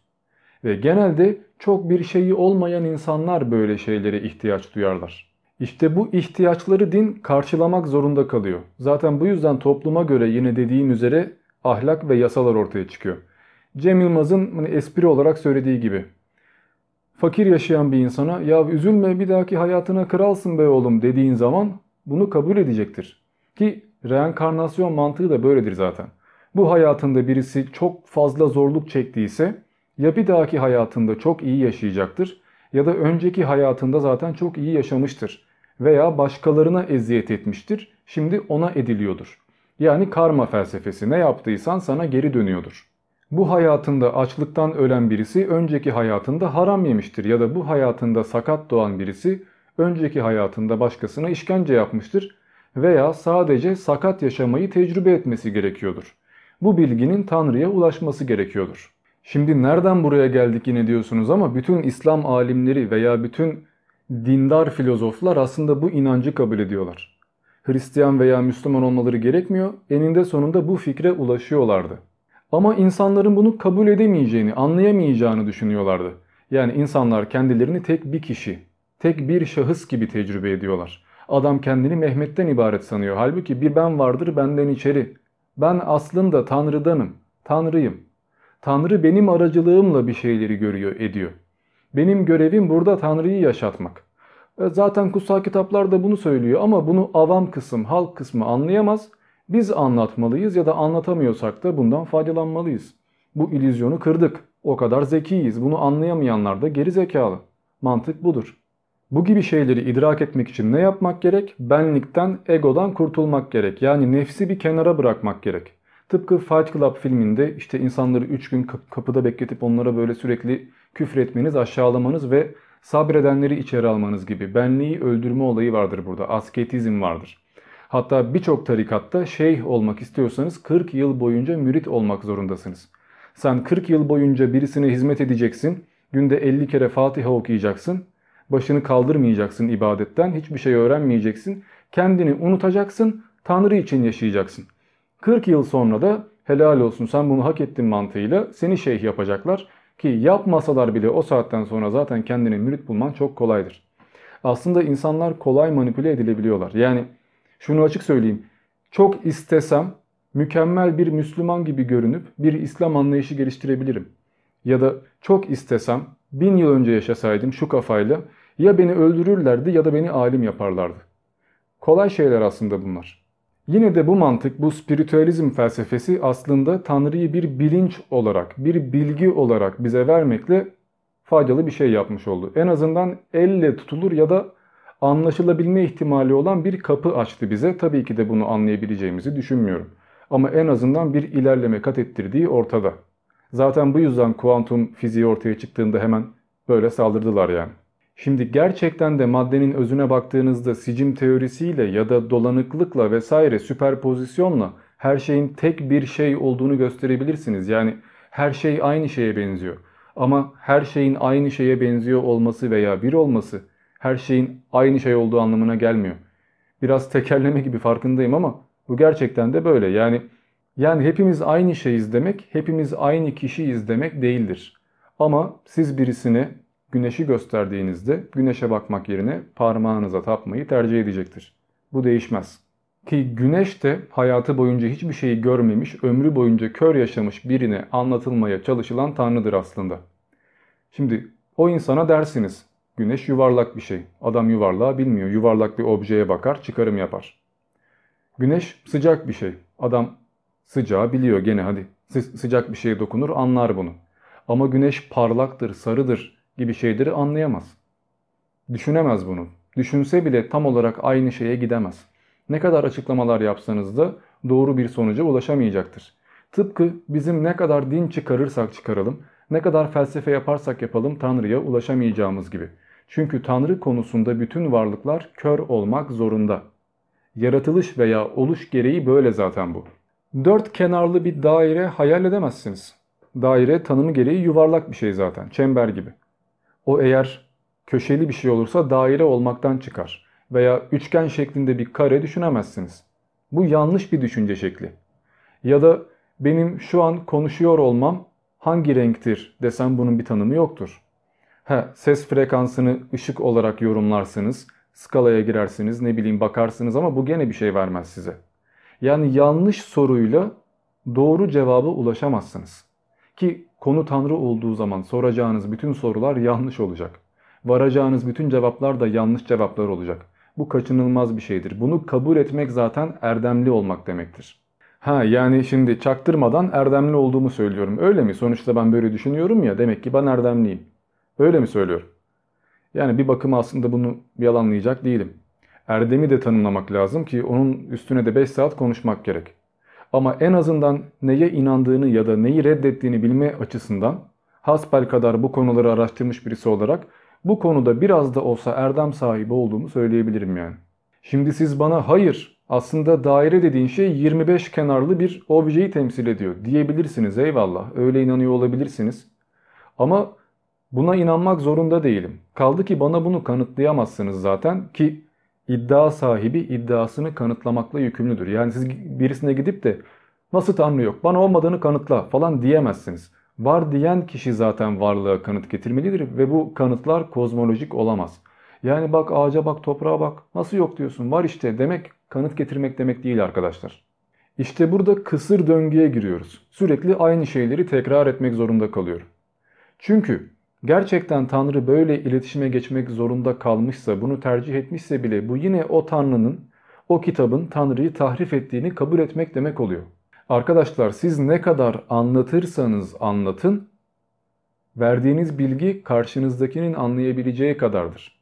Örneğin ben burada 5 saatte konuşurum. Birçok profesörden, birçok terimden, yabancı kelimelerden bahsederim. Burada bilgili olduğumu kanıtlamak için, size böyle üstten bakıyor görünmek için tonla jargon kullanırım. Ama beni anlamazsınız ki. Yani bir anlamı kalmaz. Ben burada anlaşılmak istiyorum sonuçta. Ben de eğer Tanrı olsam, bir varlıkla iletişime geçecek olsam ona tanrısal bir dille konuşacak değilim tabii ki. Onun anlayacağı seviyede konuşmak zorundayım.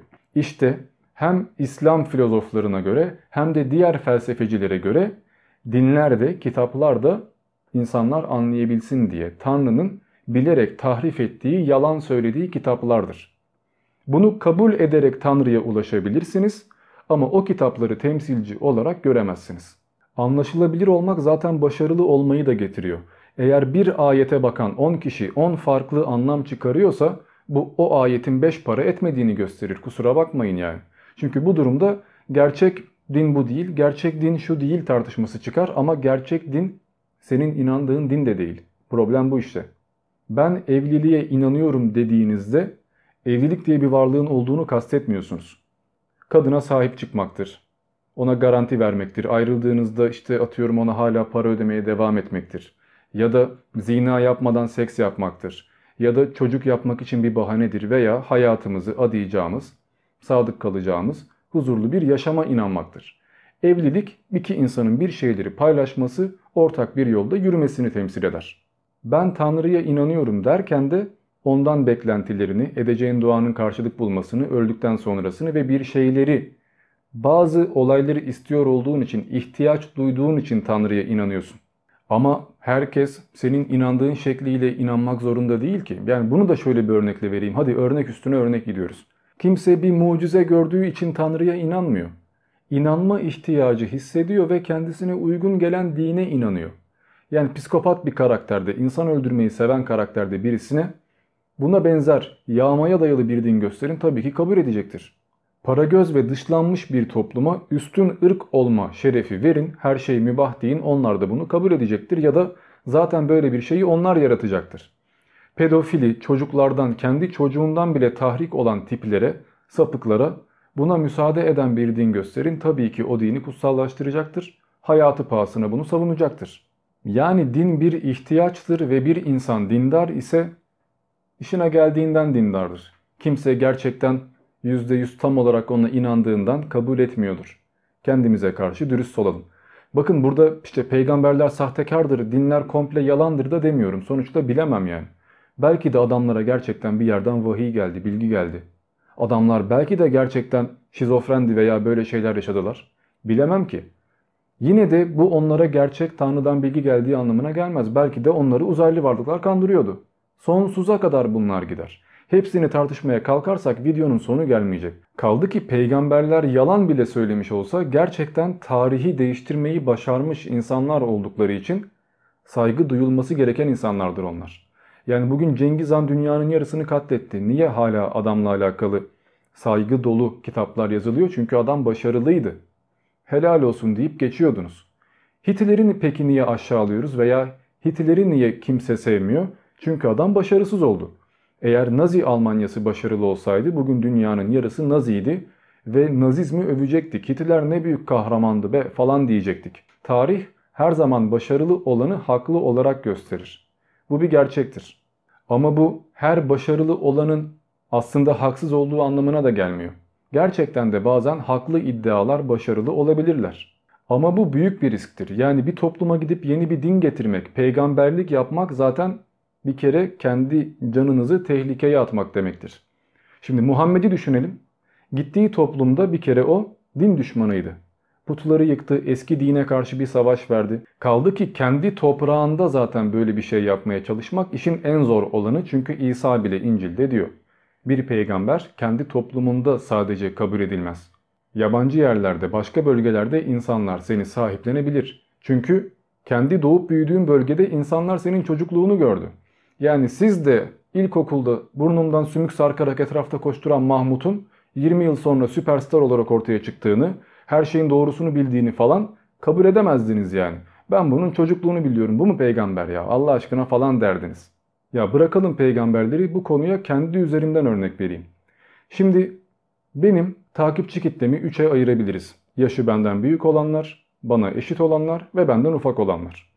Yaşı benden büyük olanlar iki kola ayrılabilir.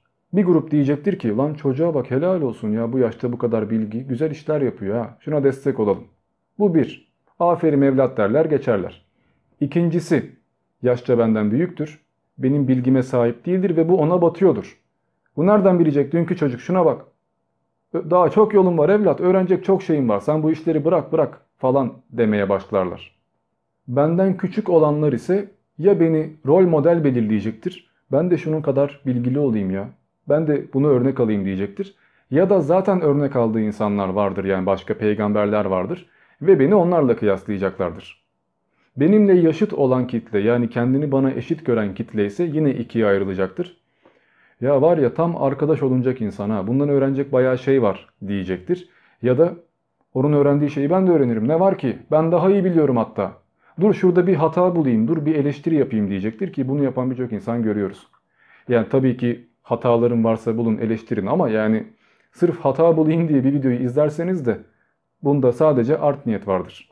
Şöyle bir durum var arkadaşlar. İnsanlar yaptıkları kadardır. Ne iş yapıyorsanız osunuz. Benden çok daha bilgili olanlarınız vardır. Belki cebinden 5 tane diamond çıkaracak insanlar vardır beni izleyen şu anda. Sonuçta yaşım genç yani. Nereye kadar öğrenebilmiş olabilirim. Ama eğer makaleniz yoksa, kitabınız yoksa, videonuz yoksa, ne bileyim oturup anlatmıyorsanız, ortaya çıkmıyorsanız hiçbir anlamı yok. Bilgi burada kaldığı sürece bir değeri yok. Bilgiyi paylaşırsınız ki bilgi her yerde var şu anda. Bilgiyi nasıl yorumluyor olduğunuz önemlidir. Bilgiyi sunuş şekli, farklı bakış açısı bu önemlidir. Ben biliyorum demekle ya da Google'dan 2 dakikada kopyala yapıştır yapmakla bilgili birisi olamazsınız. Dönelim algı olayına. Şimdi İlber Ortaylı bir şey anlattığında niye o adamı kimse küçümsemiyor? Çünkü bir, yaşı var, görüp geçirmişliği var.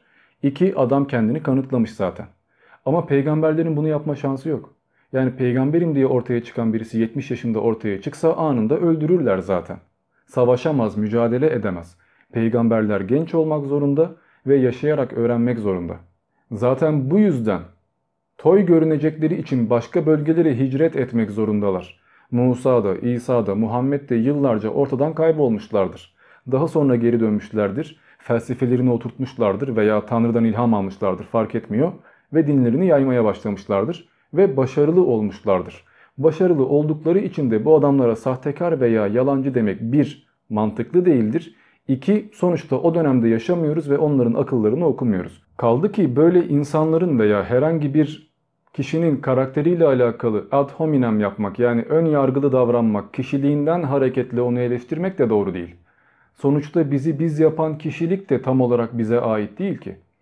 Sizin kıskanç mı olacağınız, sabırlı mı olacağınız veya düşük IQ mu olacağınız zaten %50 DNA'nızdan geliyor, atalarınızdan geliyor. Zaten karakterinizin yarısı size bedavadan geliyor. Seçmiyorsunuz. Kalan yarısını da görüp, geçirerek, okuyarak, öğrenerek siz tamamlıyorsunuz. Ama burada birçok etken var. Yani ben şu anda Afrika'da doğup büyümüş olsaydım daha farklı birisi olacaktım. Böyle bir tip olmayacaktım yani. Fiziksel olarak değil, karakter olarak da farklı olacaktım. Yani beni ben yapan şey de zaten tam olarak bana ait değil. Kaldı ki ben 5 yıl önce farklı biriydim, 10 yıl sonra farklı birisi olacağım. Zaten fikirlerim değişmek zorunda, insanlar sürekli değişmek zorunda, evrimleşmek zorunda. Dolayısıyla zaten kendimiz üzerinde bir hakimiyete sahip değiliz. Bugün LGBT'yi savunan ya da ırkçılığa karşı olan birisi 250 yıl önce Amerika'da da olsaydı ve orada zengin birisi olsaydı köleleri olacaktı ya da gayleri kazığa oturtup yakacaktı. Bu değişir. Yani sizin şu anki kimliğiniz de tam olarak özgün değil. Dolayısıyla iş yerinde bile 2000 lira maaş için çakallık yapan, iftira atan, onun bunun ayağını kaydırayım diye böyle işler yapan insanlar oturup da bütün bir milleti ayağa kaldırmış insanlar hakkında kötü konuşmamalıdır. Biz nasıl ki değişiyoruz, karakterimiz değişiyor, dönem değişiyor, bazı ahlaki yasalar geliyor, elit anlayış değişiyor, etik değişiyor. Dinler de değişmek zorunda. Zaten bu yüzden insanlık evrimleştikçe o dönemin bilimine daha uygun dinler ortaya çıkıyor. Yani bugün bakın şu kitapta şu mucize var, sular karışmıyor, bu yazıyor, bunu nereden bilecekler dediğiniz her şey o dönemde zaten bilinen şeyler. O döneme uygun kitaplardır çünkü bunlar.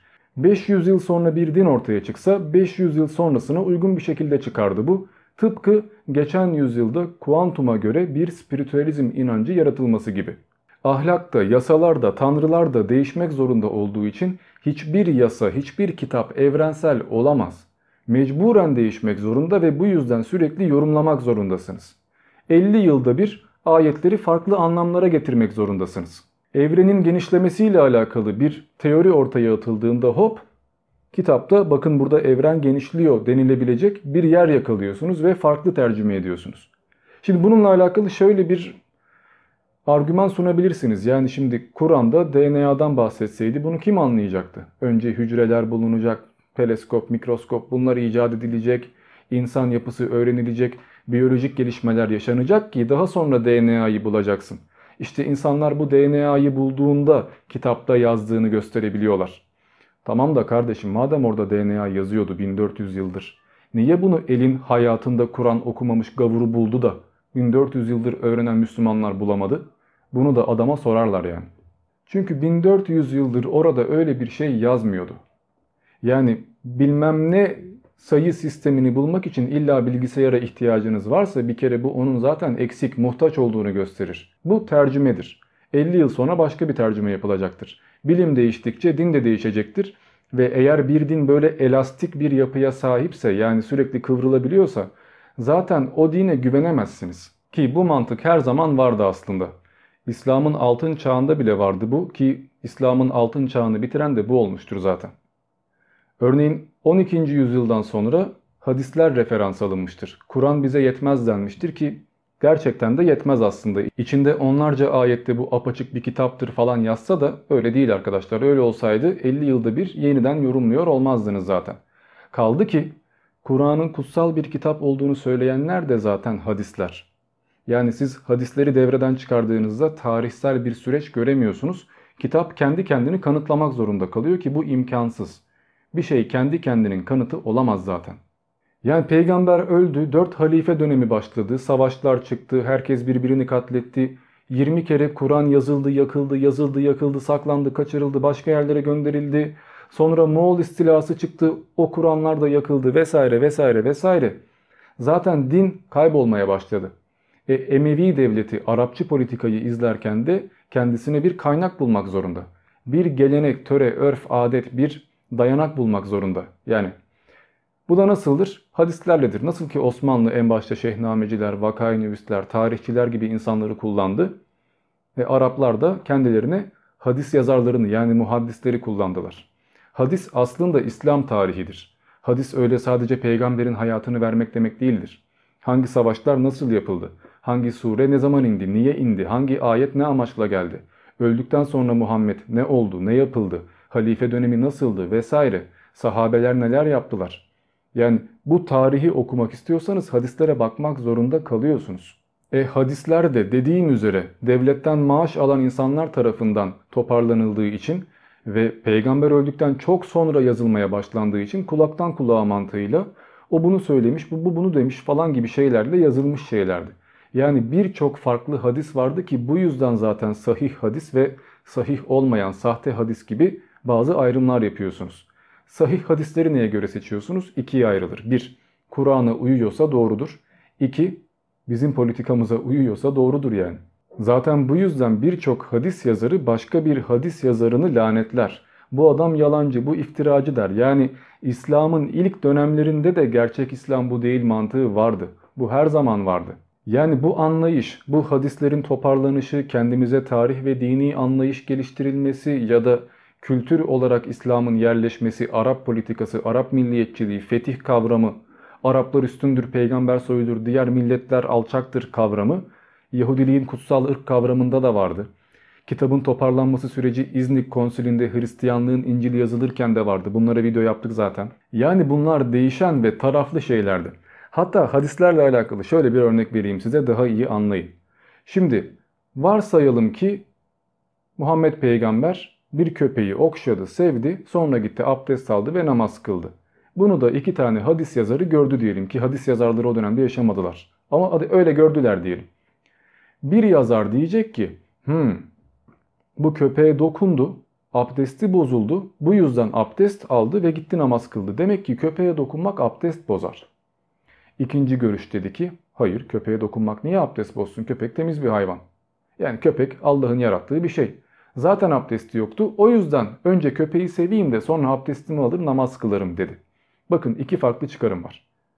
İlk çıkarımı yani köpeğin abdest bozduğu teorisini gerçek alırsanız ve bunu ruhban mantıkla kabul ederseniz köpek düşmanı olursunuz. Eve köpek sokmayın. Köpekler şeytandandır. Kara köpekleri öldürmek 70 sevaptır. Kertenkele öldürmek 50 sevaptır. Bunun gibi şeyler çıkartmaya başlarsınız. Ve hangi görüş baskın gelirse o doğru kabul edilir. Yani köpeğe dokunmak haramdır diyen mantık eğer güçlü bir devlet politikasına sahipse ve onu söyleyen kişi eğer doğru kabul edilirse bu doğru olur. Zaten İslam tarihinde de bunu görüyorsunuz. Yani Abbasiler, Emeviler veya diğer ayrı mezheplerin ortaya çıkması, İsmaili veya Hasan Sabbah gibi şeyler bunlardan türedi. Din boşluklardan beslenir. Dinde boşluklar vardır ki mezhepler çıkabilmiştir zaten. Ve bu boşluklar halk tabakasını da güzel uyutur. Ki bizi de uyutmuşlar. Yani abdest almadan Kur'an'a dokunma. Kur'an en yüksek tarafta olsun. Kur'an'ın üstünde hiçbir şey olmasın hatta tavana yapıştır falan. Bunun gibi şeyler insanları dinden korkutmuş, dini öğrenmekten korkutmuş. Yani sadece namaz kılayım, ibadet edeyim, gerisine karışmayayım denilecek duruma getirmiştir. E daha sonra Gazali gibi insanların önce kalp gözü, bilimi falan boş verin, araştırmayın demesi gibi şeyler yüzünden de insanlar sadece iman eden robotlara dönüşmüştür. Bunu ben söylemiyorum, bunu bütün İslam tarihçileri de söyler. Bunu zaten tarih de söyler. Şimdi tarihte kaç tane dine bakarsanız bu dinlerin günümüze kadar gelişi aynen böyle oldu. Hepsi farklı mezheplere bölündüler. Bir taraf otorite oldu, diğer taraflar sapkın sayıldı. Zaten bu din oluşturulurken de birçok problem yaşandı vesaire vesaire. Bu bağlamda bakarsanız hani gerçek din bu değil, gerçek din şu değil diyorsunuz ya aslında gerçek dinin zaten kalmadığını görmüş oluyorsunuz. Yani bu kafayla Nietzsche'nin Tanrı öldü deyişi aslında gayet mantıklı. Din tarihsel bir gelenek haline gelmiştir ve bütün toplumlar belirli felsefelerden, bilimden beslendiği gibi dinden de beslenmişlerdir. Bu yüzden farklı anlayışlar ortaya çıkmıştır ve benzer hikayeler yaratılmıştır. Bir yerde Gılgamış varsa diğer tarafta Nuh tufanı vardır, Prometheus efsanesi vardır, Deucalion vardır. Bunun sonu gelmez. Zaten bunların hepsine videolar yaptığım için burada değinmeyeceğim. Özetle aslında tek bir din vardır. Bu din farklı farklı anlaşılmıştır. Esasen tek bir tanrı vardır veya tanrı varsa bile o tek olmalıdır. Fakat bu tanrı insanlar tarafından farklı yorumlanmıştır. Bilgi düzeyine, ahlak düzeyine, bilimsel düzeye göre bu tanrı farklı karakterler giymiştir. Ki hepsi de yanlıştır. Yani bütün dinler yanlıştır ama bütün dinler doğru amaçla ortaya çıkmış veya en az yanlış oldukları kadar doğruluğu da barındırmaktadırlar. Şimdi bir dinin hem doğru hem yanlış olabilmesi size çelişkili gelmesin çünkü her varlık zaten iki tanıma ayrılabilir. Nasıl gösteriyor olduğunuza göre bu değişir. Bazen yanlış dediğiniz şey de aslında doğruyu temsil eder. Bununla alakalı da şöyle bir örnek vereyim istiyorsanız. Örneğin öpücüğü dudakların kasılması, karbondioksit ve mikropların birbirine bulaşması ve daire şeklinde iki kasın birbirine yaklaşması olarak da ifade edebilirsiniz. Ama ben gidip de sevgilime gel senle dudakların kasılması ve karbondioksit vesaire vesaire şeyleri söylesem böyle suratıma bakar yani. Öpücükteki mantık nedir? Amaç nedir? Öpücük iki dudağın birleşmesi ve sevginin ifade edilmesini temsil eder. Yanaktan öpmek de böyledir yani. Birisini öpüyorsanız sevdiğinizden öpüyorsunuzdur. Bunun bir me mesajı vardır. Yani yaptığınız eylemin bilimsel tanımlamasından çok onun neyi ifade ettiği anlamı önemlidir. Öpücük iki insanın arasındaki sevgiyi temsil eder demek de doğrudur. Az önce yaptığım karbondioksit, mikroplar vesaire tanımı da doğrudur. Ancak öpücüğü anlamak için bu iki tanıma da ihtiyaç vardır ki tam olarak öpücük nedir bu ortaya çıkabilsin. İşte Tanrı içinde böyle bütün dinlere, bütün felsefelere, bütün bilimsel gelişmelere ihtiyaç vardır ki Tanrı ile alakalı bir fikriniz olabilsin. Daha doğrusu Tanrı ile alakalı hiçbir fikrinizin olamayacağını anlayabilirsiniz.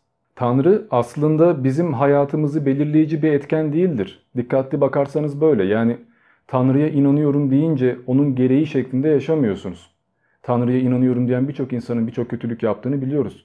Gerçekten bir Tanrı var bizi izliyor diye düşünüyor olsanız zaten adım atmaya korkardınız. Bir tane yalan bile söyleyemezdiniz çünkü yemezdi. Bunu şöyle örneklendireyim yine. Diyelim ki markete gittiniz ve çikolata aldınız.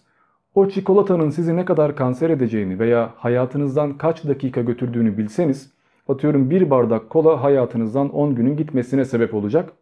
Kolay kolay her gün kola içer miydiniz? İçmezdiniz yani. Dolayısıyla Tanrı eğer gerçekten inançlı bir insan için etkili olsaydı bütün inançlı insanların mükemmel yaşamaları gerekirdi. Tabii ki birisi kötülük yapıyorsa o gerçek bilmem ne değildir değil mi? Biliyorum tamam oralara girmeyeceğim zaten bunların cevabını verdim de. Buradaki olay eğer bir kişi iyilik yapacaksa veya kötülük yapacaksa burada Tanrı'ya ihtiyaç duymuyor olması. İyi bir insan zaten iyidir. Yani ateist de iyi bir ahlaka sahip olabilir. Ahlak din için zorunlu değildir. Kaldı ki dinin getirdiği ahlak da zaten Hammurabi kanunları gibi olabilir en fazla. Gene geçerli değildir. Şunu da belirteyim agnostik olmak demek öyle her şeyden şüphe duymak demek değildir. Bu skeptiklik olur. Yani ya şu anda lamba yanıyor ama acaba yanıyor mu demek agnostik olmak demek değildir. Agnostik olmak demek hem artı hem eksiği veren kaynaklara bakmak. Yani objektif bir şekilde bir sonuca ulaşmak istemek demektir ki eninde sonunda sonuca ulaşamayacağınızı kabul ettiğinizde aslında ignostik oluyorsunuz. Tabii ki bir insan bir inanç seçebilir ama dediğim gibi bu işine geldiğinden böyledir. Yani bu kadarı bana yetti ben bununla tatmin olmak istiyorum diyebilirsiniz ve herhangi bir bilim adamı da ateist veya teist olabilir. Bir Hristiyanın Müslüman olması bir şeyi kanıtlamaz veya bir bilim adamının buldum Tanrı varmış tamam fikrimi değiştiriyorum demesi gene bir şeyleri kanıtlamaz. Bu o insanın öyle bir tercih yaptığına, buna dayanamadığına kanıt olabilir sadece. Aslında Tanrı'yı buldum demek yanlış bir ifade. Çünkü Tanrı kişi veya varlık değil ki Tanrı sırf varoluştur. Ama zihin tarif edilemeyen bir şeyi anlayamayacağı için tariflerle, örneklerle çalıştığı için Tanrı'ya örnekler giydirir. Tanrı'ya bazı özellikler atfeder. Tanrı'yı bir şekilde tarif etmeye çalışır. Aslında Tanrı var veya yok demek de anlamsızdır zaten. Bir şeyi temsil etmezler. Çünkü Tanrı zaten oluştur yani. Onun bir tanımı olamaz. Var ve yok da bizim bildiğimiz şeyler için kullanılan şeylerdir aslında. Mevcudat var olur çünkü yok olması mümkündür. Yani bir sandalye vardır çünkü sandalyenin yokluğunun da bir anlamı vardır. Sandalye yokluğa karışabilir. Sandalye olma özelliğini kaybedebilir. Parçalarsınız başka bir şeye dönüşür. Sandalye bir semboldür. İşte Tanrı derken de bir sembol veriyorsunuz. Tanrı sicimdir, Tanrı kuantumdur, Tanrı merhamettir, ezeli ve ebedidir, Tanrı bizi yaratandır, Tanrı bizden bir şey isteyendir, Tanrı tapılması gerekendir vesaire vesaire. Ama Tanrı bunlardan hiçbiri olamaz. Bu nedenle Tanrı'yı bir şeyden sorumlu tutamazsınız da yani ne yaratılıştan ne de başımıza gelen kötülüklerden Tanrı sorumlu olamaz. Örneğin 3 yaşındaki bir çocuğu mahkemeye çıkaramazsın çünkü çocuğun bilinci yoktur. Çocuk sorumlu tutulacak bir şeye sahip değildir. Ne yaptığının farkında olmamasından bahsetmiyorum burada. Çocuk olmasından bahsediyorum. Tanrı da madem ki bizim evrenimizle tam olarak iç içe olamayacaksa, olursa Tanrı olmaktan çıkacaksa bu durumda Tanrı meydana gelen hiçbir şeyin sorumlusu değildir. Tanrı tamam belki vardır, mümkündür, mutlak veya zorunlu varlıktır ama bunun bize bir etkisi yoktur.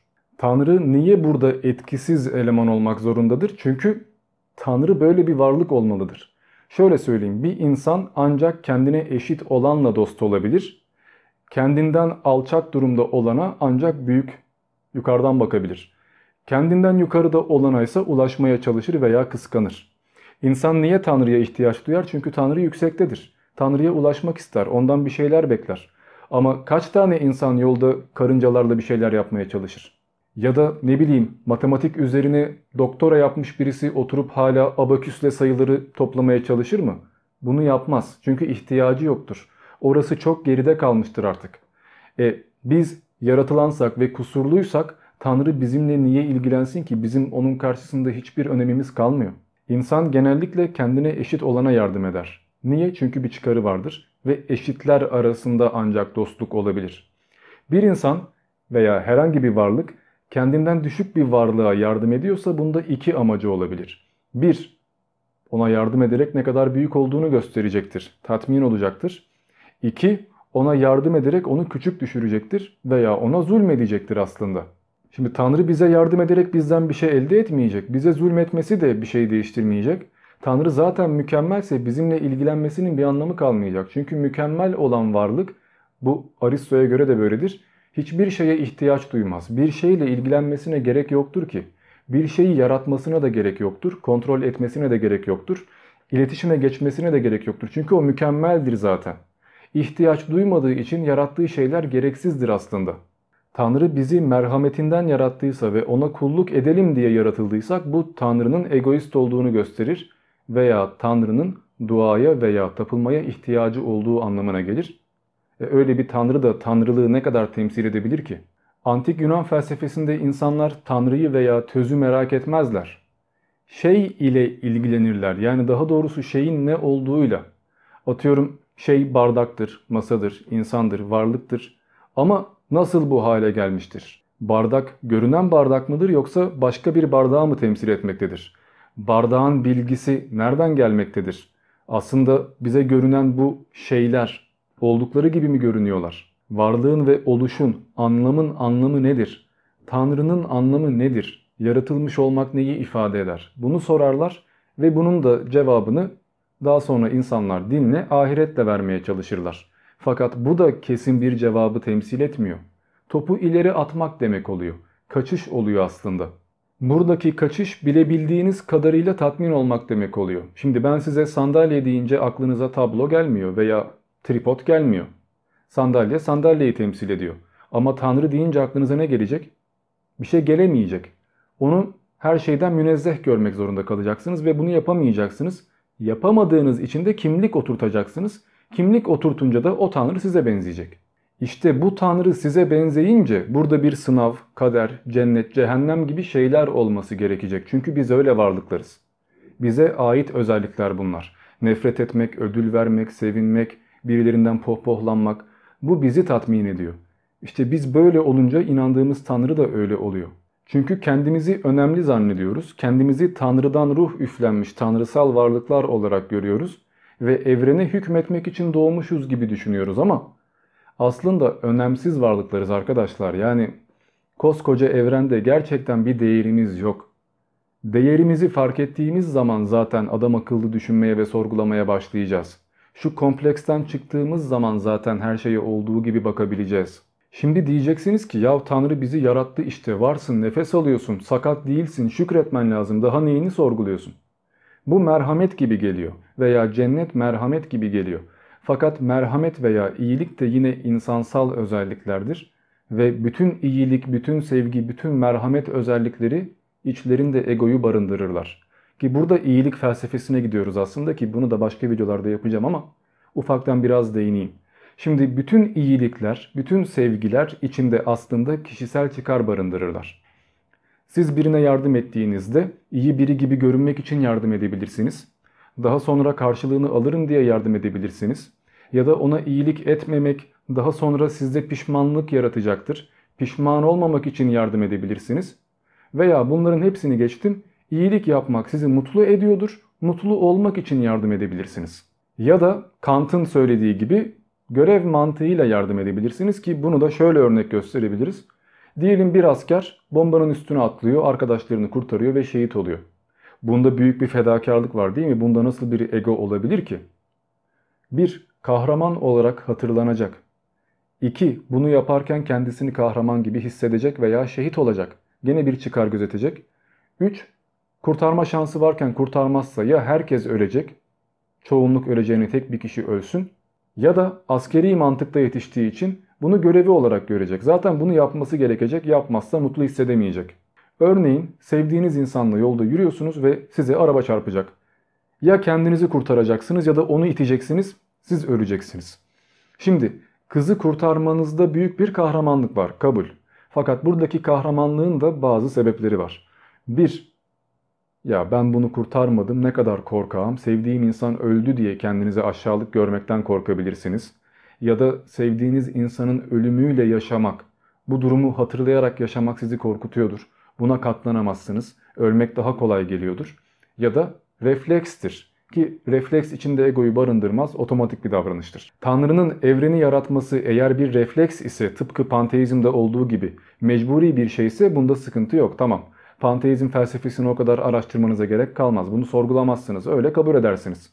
Ama eğer burada bir niyet varsa ki dinlerde niyet vardır. Yaratılış amacı, yaşam amacı, ödül ceza sistemi vesaire vardır. İşte burada devreye ego girer. Ya şimdi diyeceksiniz ki hayır abicim. Mutlak sevgi olabilir, saf sevgi olabilir. Bir anne çocuğunu seviyor işte bir çıkar gözetmiyor. Aa, gene gözetiyor. Bir, çocuk ondan geldi. Onu temsil ediyor. Çocuğunun başarılı olması onu mutlu ediyor. Övünebiliyor çünkü. Egosu tatmin oluyor. 2. Çocuğum hasta olacağında ben hasta olayım diyor ya. Bunu niye söylüyor? Çünkü çocuğunun hasta olması onu çok üzecek. O üzüntüyü yaşamaktansa, çocuğunu öyle görmektense kendisi hasta olmayı tercih edebilir. Ya aslında bunu kaz gelecek yerden tavuğu esirgememek gibi de düşünebilirsiniz. Büyük bir fedakarlık yerine küçük bir fedakarlıkla hem de saçımı süpürge ettim mantığıyla bunu yapabilirsiniz.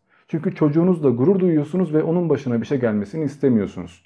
Buradaki sevgi yine sizle alakalı, yüreğinizle alakalı. Yine size bir faydası olacak aslında. Ki buradaki fedakarlık da size anaçlığı, anne duygusunu yaşatacağı için yine tatmin olacaksınız. Bu çok uzar gider. Bin tane örnek verebilirim veya filozof sayabilirim bununla alakalı ama özetle yaptığımız her hareketin dibinde bir ego var. Ben bu videoları niye yapıyorum? Bir amme hizmeti yapıyorum. Hayrına, sevabına o kadar video yapıyorum değil mi? Bir şeyler anlatıyorum. Fakat bunu çok ulvi, mükemmel, çok böyle altın kalpli birisi olduğumdan yapmıyorum. Bundan bazı çıkarlarım olabilir. 1. Size bilgili görünürüm, bir kitle edinirim. 2. Takipçilerim artar, ileride kitap çıkarttığımda okuyacak insan çıkar. 3. Beni tatmin ediyordur, iş yapıyor olmak, bunları yapmak beni mutlu ediyordur, hoşuma gidiyordur. 4. Belki bundan para kazanırım. Birçok çıkar olabilir. Yaptığınız her harekette içgüdüsel olarak bir şeyler beklersiniz. E Tanrı bizi yaratıyorsa bizden bir şeyler bekliyor. Ona tapmamızı bekliyordu. Hani siz söylüyordunuz bunu? Gördüğünüz üzere Tanrı da insan gibi davranıyor aslında. Çünkü Tanrı'yı insan mantığıyla düşünüyorsunuz. Ya da bir şeyleri niye yaptığımıza değil niye yapmadığımıza bakalım. Örneğin kötülüğü niye yapmıyoruz? Tanrı var ondan korkuyoruz diye mi? Hayır bu en son etkendir. Dediğim üzere gerçekten bir Tanrı'yı hissediyor olsaydınız zaten iyilik için yaşardınız. Niye kötülük yapmıyoruz? 1. Kötü anılmak istemiyoruz. 2. Yakalandığımız sürece atıyorum birini öldürdük, rahatladık, oh öldü geberdi kurtulduk ama bundan sonra hapse girme ihtimali var. Yani getirisi daha kötü olabilir, daha ağır olabilir. Hesap kitap yapıyorsunuz ve hem toplumsal ahlak için hem de karşılık geleceği için bundan korkuyorsunuz. En son bir ihtimal hadi cehennemde yanarım korkusuna kötülük yapmıyorsunuz ki öyle olsaydı dediğim üzere inançlı insanlar hiçbir şey yapmazlardı. Şimdi eğer size görünmezlik yeteneği versek, kimse sizi görmeyecek, kimse duymayacak, başınıza hiçbir şey gelmeyecek, istediğiniz kadınla yatabileceksiniz, istediğiniz kişiyi öldürebileceksiniz, bazı politikacılara suikast düzenleyebileceksiniz, her şeyi yapacaksınız ve üstünüze kalmayacak. Yanınıza kar kalacak. İçinizden kaç kişi bunları yapmaktan kaçınır? Veya bir markete girip istediği bir şeyi almaktan kaçınır? Hadi bir şekilde diyelim ki bunu yaptınız. Hiç kötülük yapmadınız. Elinizde her imkan vardı. Buna rağmen kendinizi tuttunuz ki bu imkansızdır. Mutlaka bir yerde bunu kullanacaksınız ama hadi yapmadınız. Bu sefer bütün insanlar bunu bildiği takdirde size enayi derler. Elindeki imkanları kullanmıyorsun derler. Salaklık derler. Bu durumda elinizdeki nimeti kullanmamak da aslında onu israf etmek ve kötülük etmek anlamına gelir. Neyse bunlar biraz ağır felsefi konular birçok şeye gidiyor. Özetle sizin sistemde kalmanızı, kötülük yapmamanızı ve bazı kurallara uygun şekilde yaşamanızı sağlayan şey antik dönemlerde tanrı korkusundan ziyade tanrıdan yaratılmış olan kurallardı, anayasalardı. Yani kolları çarprazlama kesmek veya taşlayarak öldürmek gibi şeylerdi. Dolayısıyla din düşük zekalı ya da elit olmayan insanlar için gerekliydi. Zaten bu yüzden krallar, zenginler, politikacılar dini kullanırlar. İnsanları din ile yönetirler. Aslında buraya geldiğimizde tasavvuf alimlerinin söylediği şey doğru oluyor. Dini kitaplar düşük insanlara dinin içindeki manalar veya onun kullanılabilir özelliği, silah özelliği yukarıdaki insanlara yarıyor. Şimdi burada şuna gelelim. Ama insanlar kötülük yapıyorlar değil mi? Yani eğer bir tanrı varsa öyle veya böyle bu kötülüğe niye izin veriyor? Afrika'da insanlar niye açlıktan ölüyor? İşte bunun cevabını dinlerde bulamıyorsunuz. Çünkü dinler zaten sınav ortamına geldiğinizi söylüyorlar. Zaten bu dünya kötülük dünyası. Başınıza bin tane şey gelecek ve şükredeceksiniz. Bunun an, zaten anlamı bu, amacı bu. Aslında Tanrı varsa kötülük niye oluyor gibi soruları deizme sormanız gerekiyor. Çünkü oradaki Tanrı etkisiz eleman. Ha, agnostik felsefedeki Tanrı da aslında etkisiz ama agnostik felsefe bir Tanrı'yı kabul etmiyor zaten. Varsa bile bizi bağlamıyor diyor. Veya bizi bağlıyorsa bile biz bunu bilmiyoruz. Nasıl işlediğini bilemiyoruz. Onu sorgulamak bize bir şey kazandırmaz diyor. Şimdi bunu anlamak önemli çünkü insanların dini ihtiyaçları da ölüm korkusundan geliyor. Zaten bununla alakalı videolarım var. Ölünce ne olacak? Ben niye yaşıyorum? Bir amacım olması lazım. Tanrı yoksa, bir görevim yoksa niye varım ki? diye sorgulamaya başlıyorsunuz ve bu sizi intihara ya da Ted Bundy gibi seri katil olmaya kadar götürebilir. İnsanların tatmin edici bazı şeylere ihtiyaç vardır. Niye yaşıyoruz sorusunun cevabını birçok filozof farklı şekilde verebilir veya her din farklı bir amaç verebilir ama bu tabii ki mutlak amaç olmayacaktır. Yani Forster'a göre mesela hoşumuza gitmeyen şeylerden kaçmamak, hoşumuza gitmeyen şeyleri fethetmek için yaşıyoruz. Kimi filozofa göre sadece öğrenmek için yaşıyoruz. Kimine göre tekamül için, kimine göre kulluk için. Bu size hitap ettiği şekliyle doğru olacaktır. Hangisi işinize geliyorsa onu seçeceksiniz. Tıpkı hangi din işinize geliyorsa onu seçtiğiniz gibi. Şimdi bir insan ölüme yakın zamanlarda bunun arayışı içine giriyor. Özellikle yaşı geçen insanlar daha çok bir inanca kayıyorlar. Bu normaldir çünkü şüphe etmeye başlıyorsunuz. Ama şunu söyleyeyim bakın dürüstçe söylüyorum eğer ben 70 yaşına geldiğimde Allah korkusu çekmeye başlarsam spiritüalist olurum. Yani spiritüalizm bana mantıklı gelir. Çünkü ben Ra bilgilerini de okudum, ilahi nizam ve kainatı da okudum, sadıklar planını da okudum ve az çok bunları anlayan insanım. En azından bilimsel gibi görünüyor, bir yere kadar tatmin ediyor diyebilirim. Bu işine gelebilir ama bu yine de ben inancımı değiştirsem de o inancın doğru olduğunu kanıtlamayacak. Veya dünyanın en zeki insanı buna inansa bile bu o inancın geçerli olduğu anlamına gelmeyecek. Bunu böyle tercih ettiğim için böyle inanmış olacağım. Başka çare bulamayacağım ya da psikolojik olarak beni tatmin ettiği için bunu böyle seçmiş olacağım. Tabii ki de bu inancı desteklemek için bazı bahaneler arayabilirim, bazı kanıtlar sunmaya çalışabilirim ki bunu işte birçok profesör yapıyor. Her ne kadar bilim adamı olsalar da kendi inançlarını desteklemek zorunda hissediyorlar. Çünkü insan yapısı böyledir. Tıpkı videonun başlarında söylediğim inanç değiştirdiği anda tartışma gruplarında milletin ilgisini çekmeye çalışan çocuklar gibi. Şimdi burada şöyle bir sıkıntı var. Ben ateistim derseniz ateistlerin ve ateizm felsefesinin söylediği şeyleri kabul etmiş oluyorsunuz, temsil etmiş oluyorsunuz. Veya ben Marksistim dediğinizde Marx'ın fikirlerini desteklemiş oluyorsunuz değil mi? İşte kendinize bir izim seçtiğiniz zaman o izmi iyi bilmeniz gerekiyor. Ben Müslümanım diyorsanız dini iyi bilmeniz gerekiyor. Kitapları, İslam tarihini iyi bilmeniz gerekiyor. İslam felsefesi, fıkıh bunu iyi bilmeniz gerekiyor. Şimdi ben agnostiyim dediğim zaman da bütün agnostisizm anlayışını kabul etmiyorum aslında. Çünkü agnostik bilim adamlarının söylediği şeyler de beni temsil etmiş olacak. Çünkü bir izme girmiş olacağım. Aslında beni en iyi ben temsil ederim. Kendi fikirlerim yeterince açıklayıcıdır zaten. Diamond adından yola çıkarak Dioizm yaratıyorum. Bundan sonra ben Dioistim isteyen gelsin size kalmış. Neyse zaten bitiriyoruz. Bir iki örnek daha verelim. Örneğin hakikat, gerçek nedir? Bunun da cevabı yoktur. Hakikat yorumdur. Hakikat çıkarılabilen bazı anlamlardır. Aslında hakikat yoktur. Kanaat vardır. Zaten bu yüzden tek bir hakikatten onlarca farklı görüş çıkarılabilir. Zaten bu yüzden tek bir dinden onlarca farklı mezhep çıkabilir. Benim görüşlerim de mutlak gerçekliği temsil etmiyor. Ben belki 10 yıl sonra görüşümü değiştiririm. Sonuçta doğuştan agnostik değildim yani. Müslüman bir kültürle büyüdüm. Hatta benim ailemdeki herkes Müslüman. Ama benim görüşlerim değişti. Yarın bir daha değişebilir. Ya da öyle ihtiyaç duyuyorumdur. Tıpkı Bertrand Russell gibi ki onun kitaplarına baktığınızda bir kitapta bir şey söyler, diğerinde başka bir şey söyler.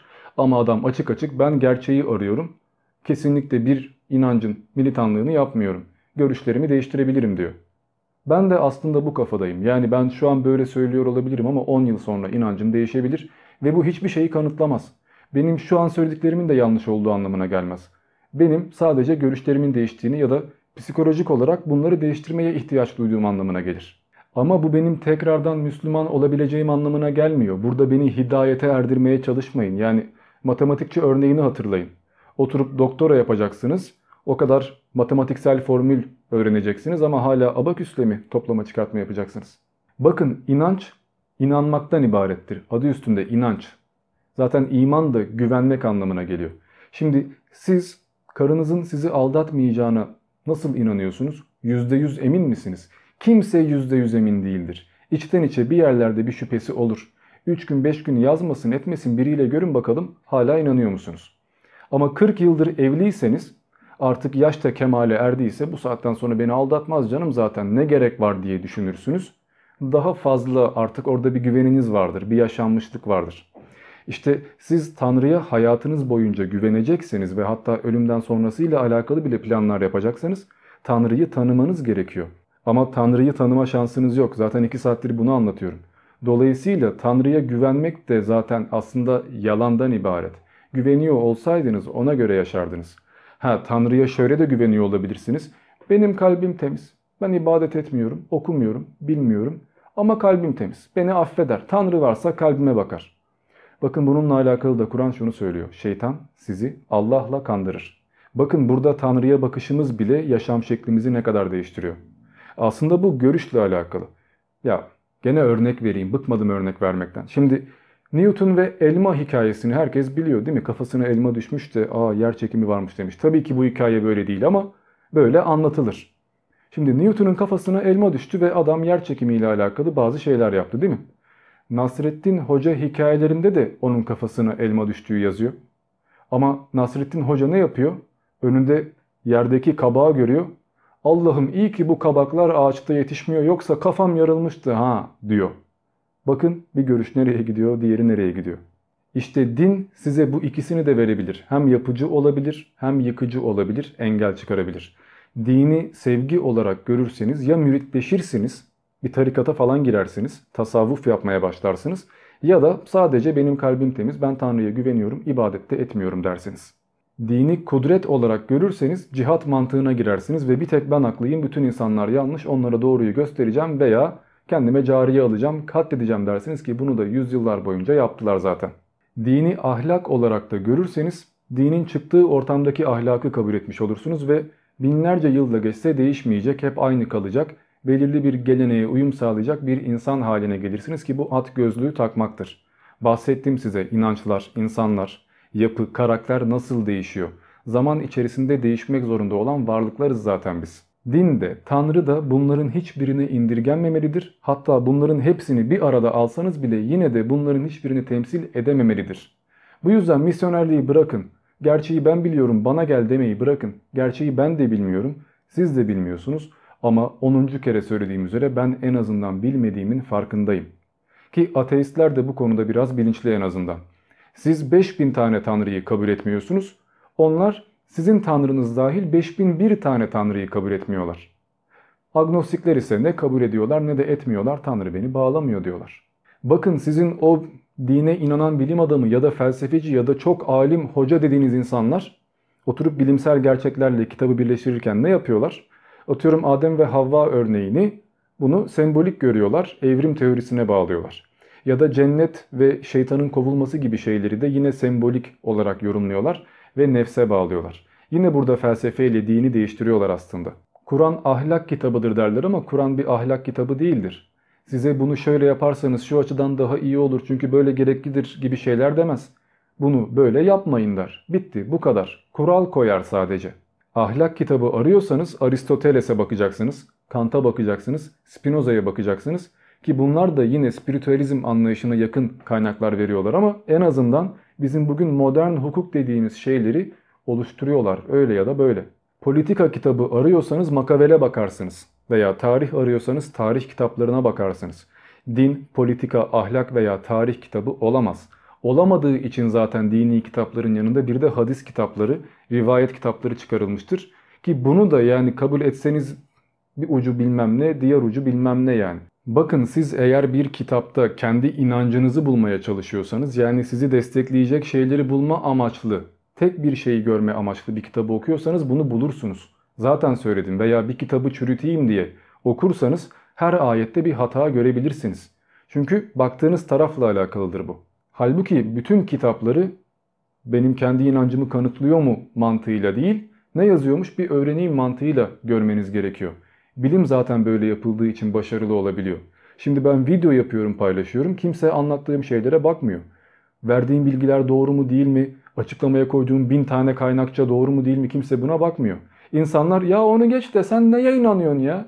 Sen bir bizden misin bir onu söyle bakalım mantığına giriyorlar. Çünkü kafa bu kadar basıyor. Bu kadar düşünebiliyorlar. Ya da ben tarih videosu yaptığımda sen tarih mezunu musun diye soruyorlar. Lan tarih mezunuyum desem o zaman niye din videosu yaptın ya da niye bilim videosu yaptın diyecekler.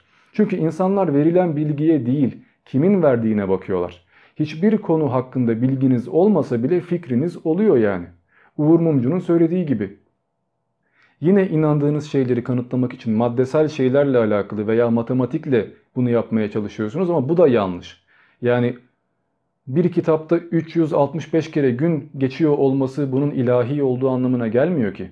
Veya matematiksel bir sistem bulmanız onun doğru olduğu anlamına gelmiyor. Divan edebiyatı komple matematikseldir yani. Veya Mevlana'nın mesnevisine bakın full matematiktir. Bu bir şeyi kanıtlamaz. 1400 yıl önceki insanın diliyle belirli bir kültüre hitap eden, belirli bir mantığa sahip olan bir kitabı kabullenmek zor geliyor ve bundan mucize çıkarayım, sistem çıkarayım. Aslında şu da yazmıyor, bu da yazmıyor, bunu kıvırdılar diyerek ılımlı bir anlayış oluşturayım. Ben de kendime Müslümanmışım, imanlıymışım gibi geçinebileyim.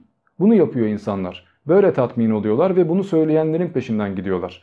Ama peşinden gitmek yerine oturup da kendiniz bir okusanız zaten neyin ne olduğunu anlayacaksınız. Bakın yanlış olduğunu veya doğru olduğunu demiyorum. Neyin ne olduğunu anlayacaksınız. Bu önemli zaten. Bakın size son bir örnek daha vereyim. Kaplumbağalara bakın. Sadece kafalarını çıkardıkları zaman yürüyebiliyorlar değil mi? Ancak o zaman ilerleyebiliyorlar. Kafalarını çıkarmadıkları sürece hep aynı yerde kalıyorlar. Her neyse. Şimdilik bu kadar. Ben Diamond. Görüşmek üzere.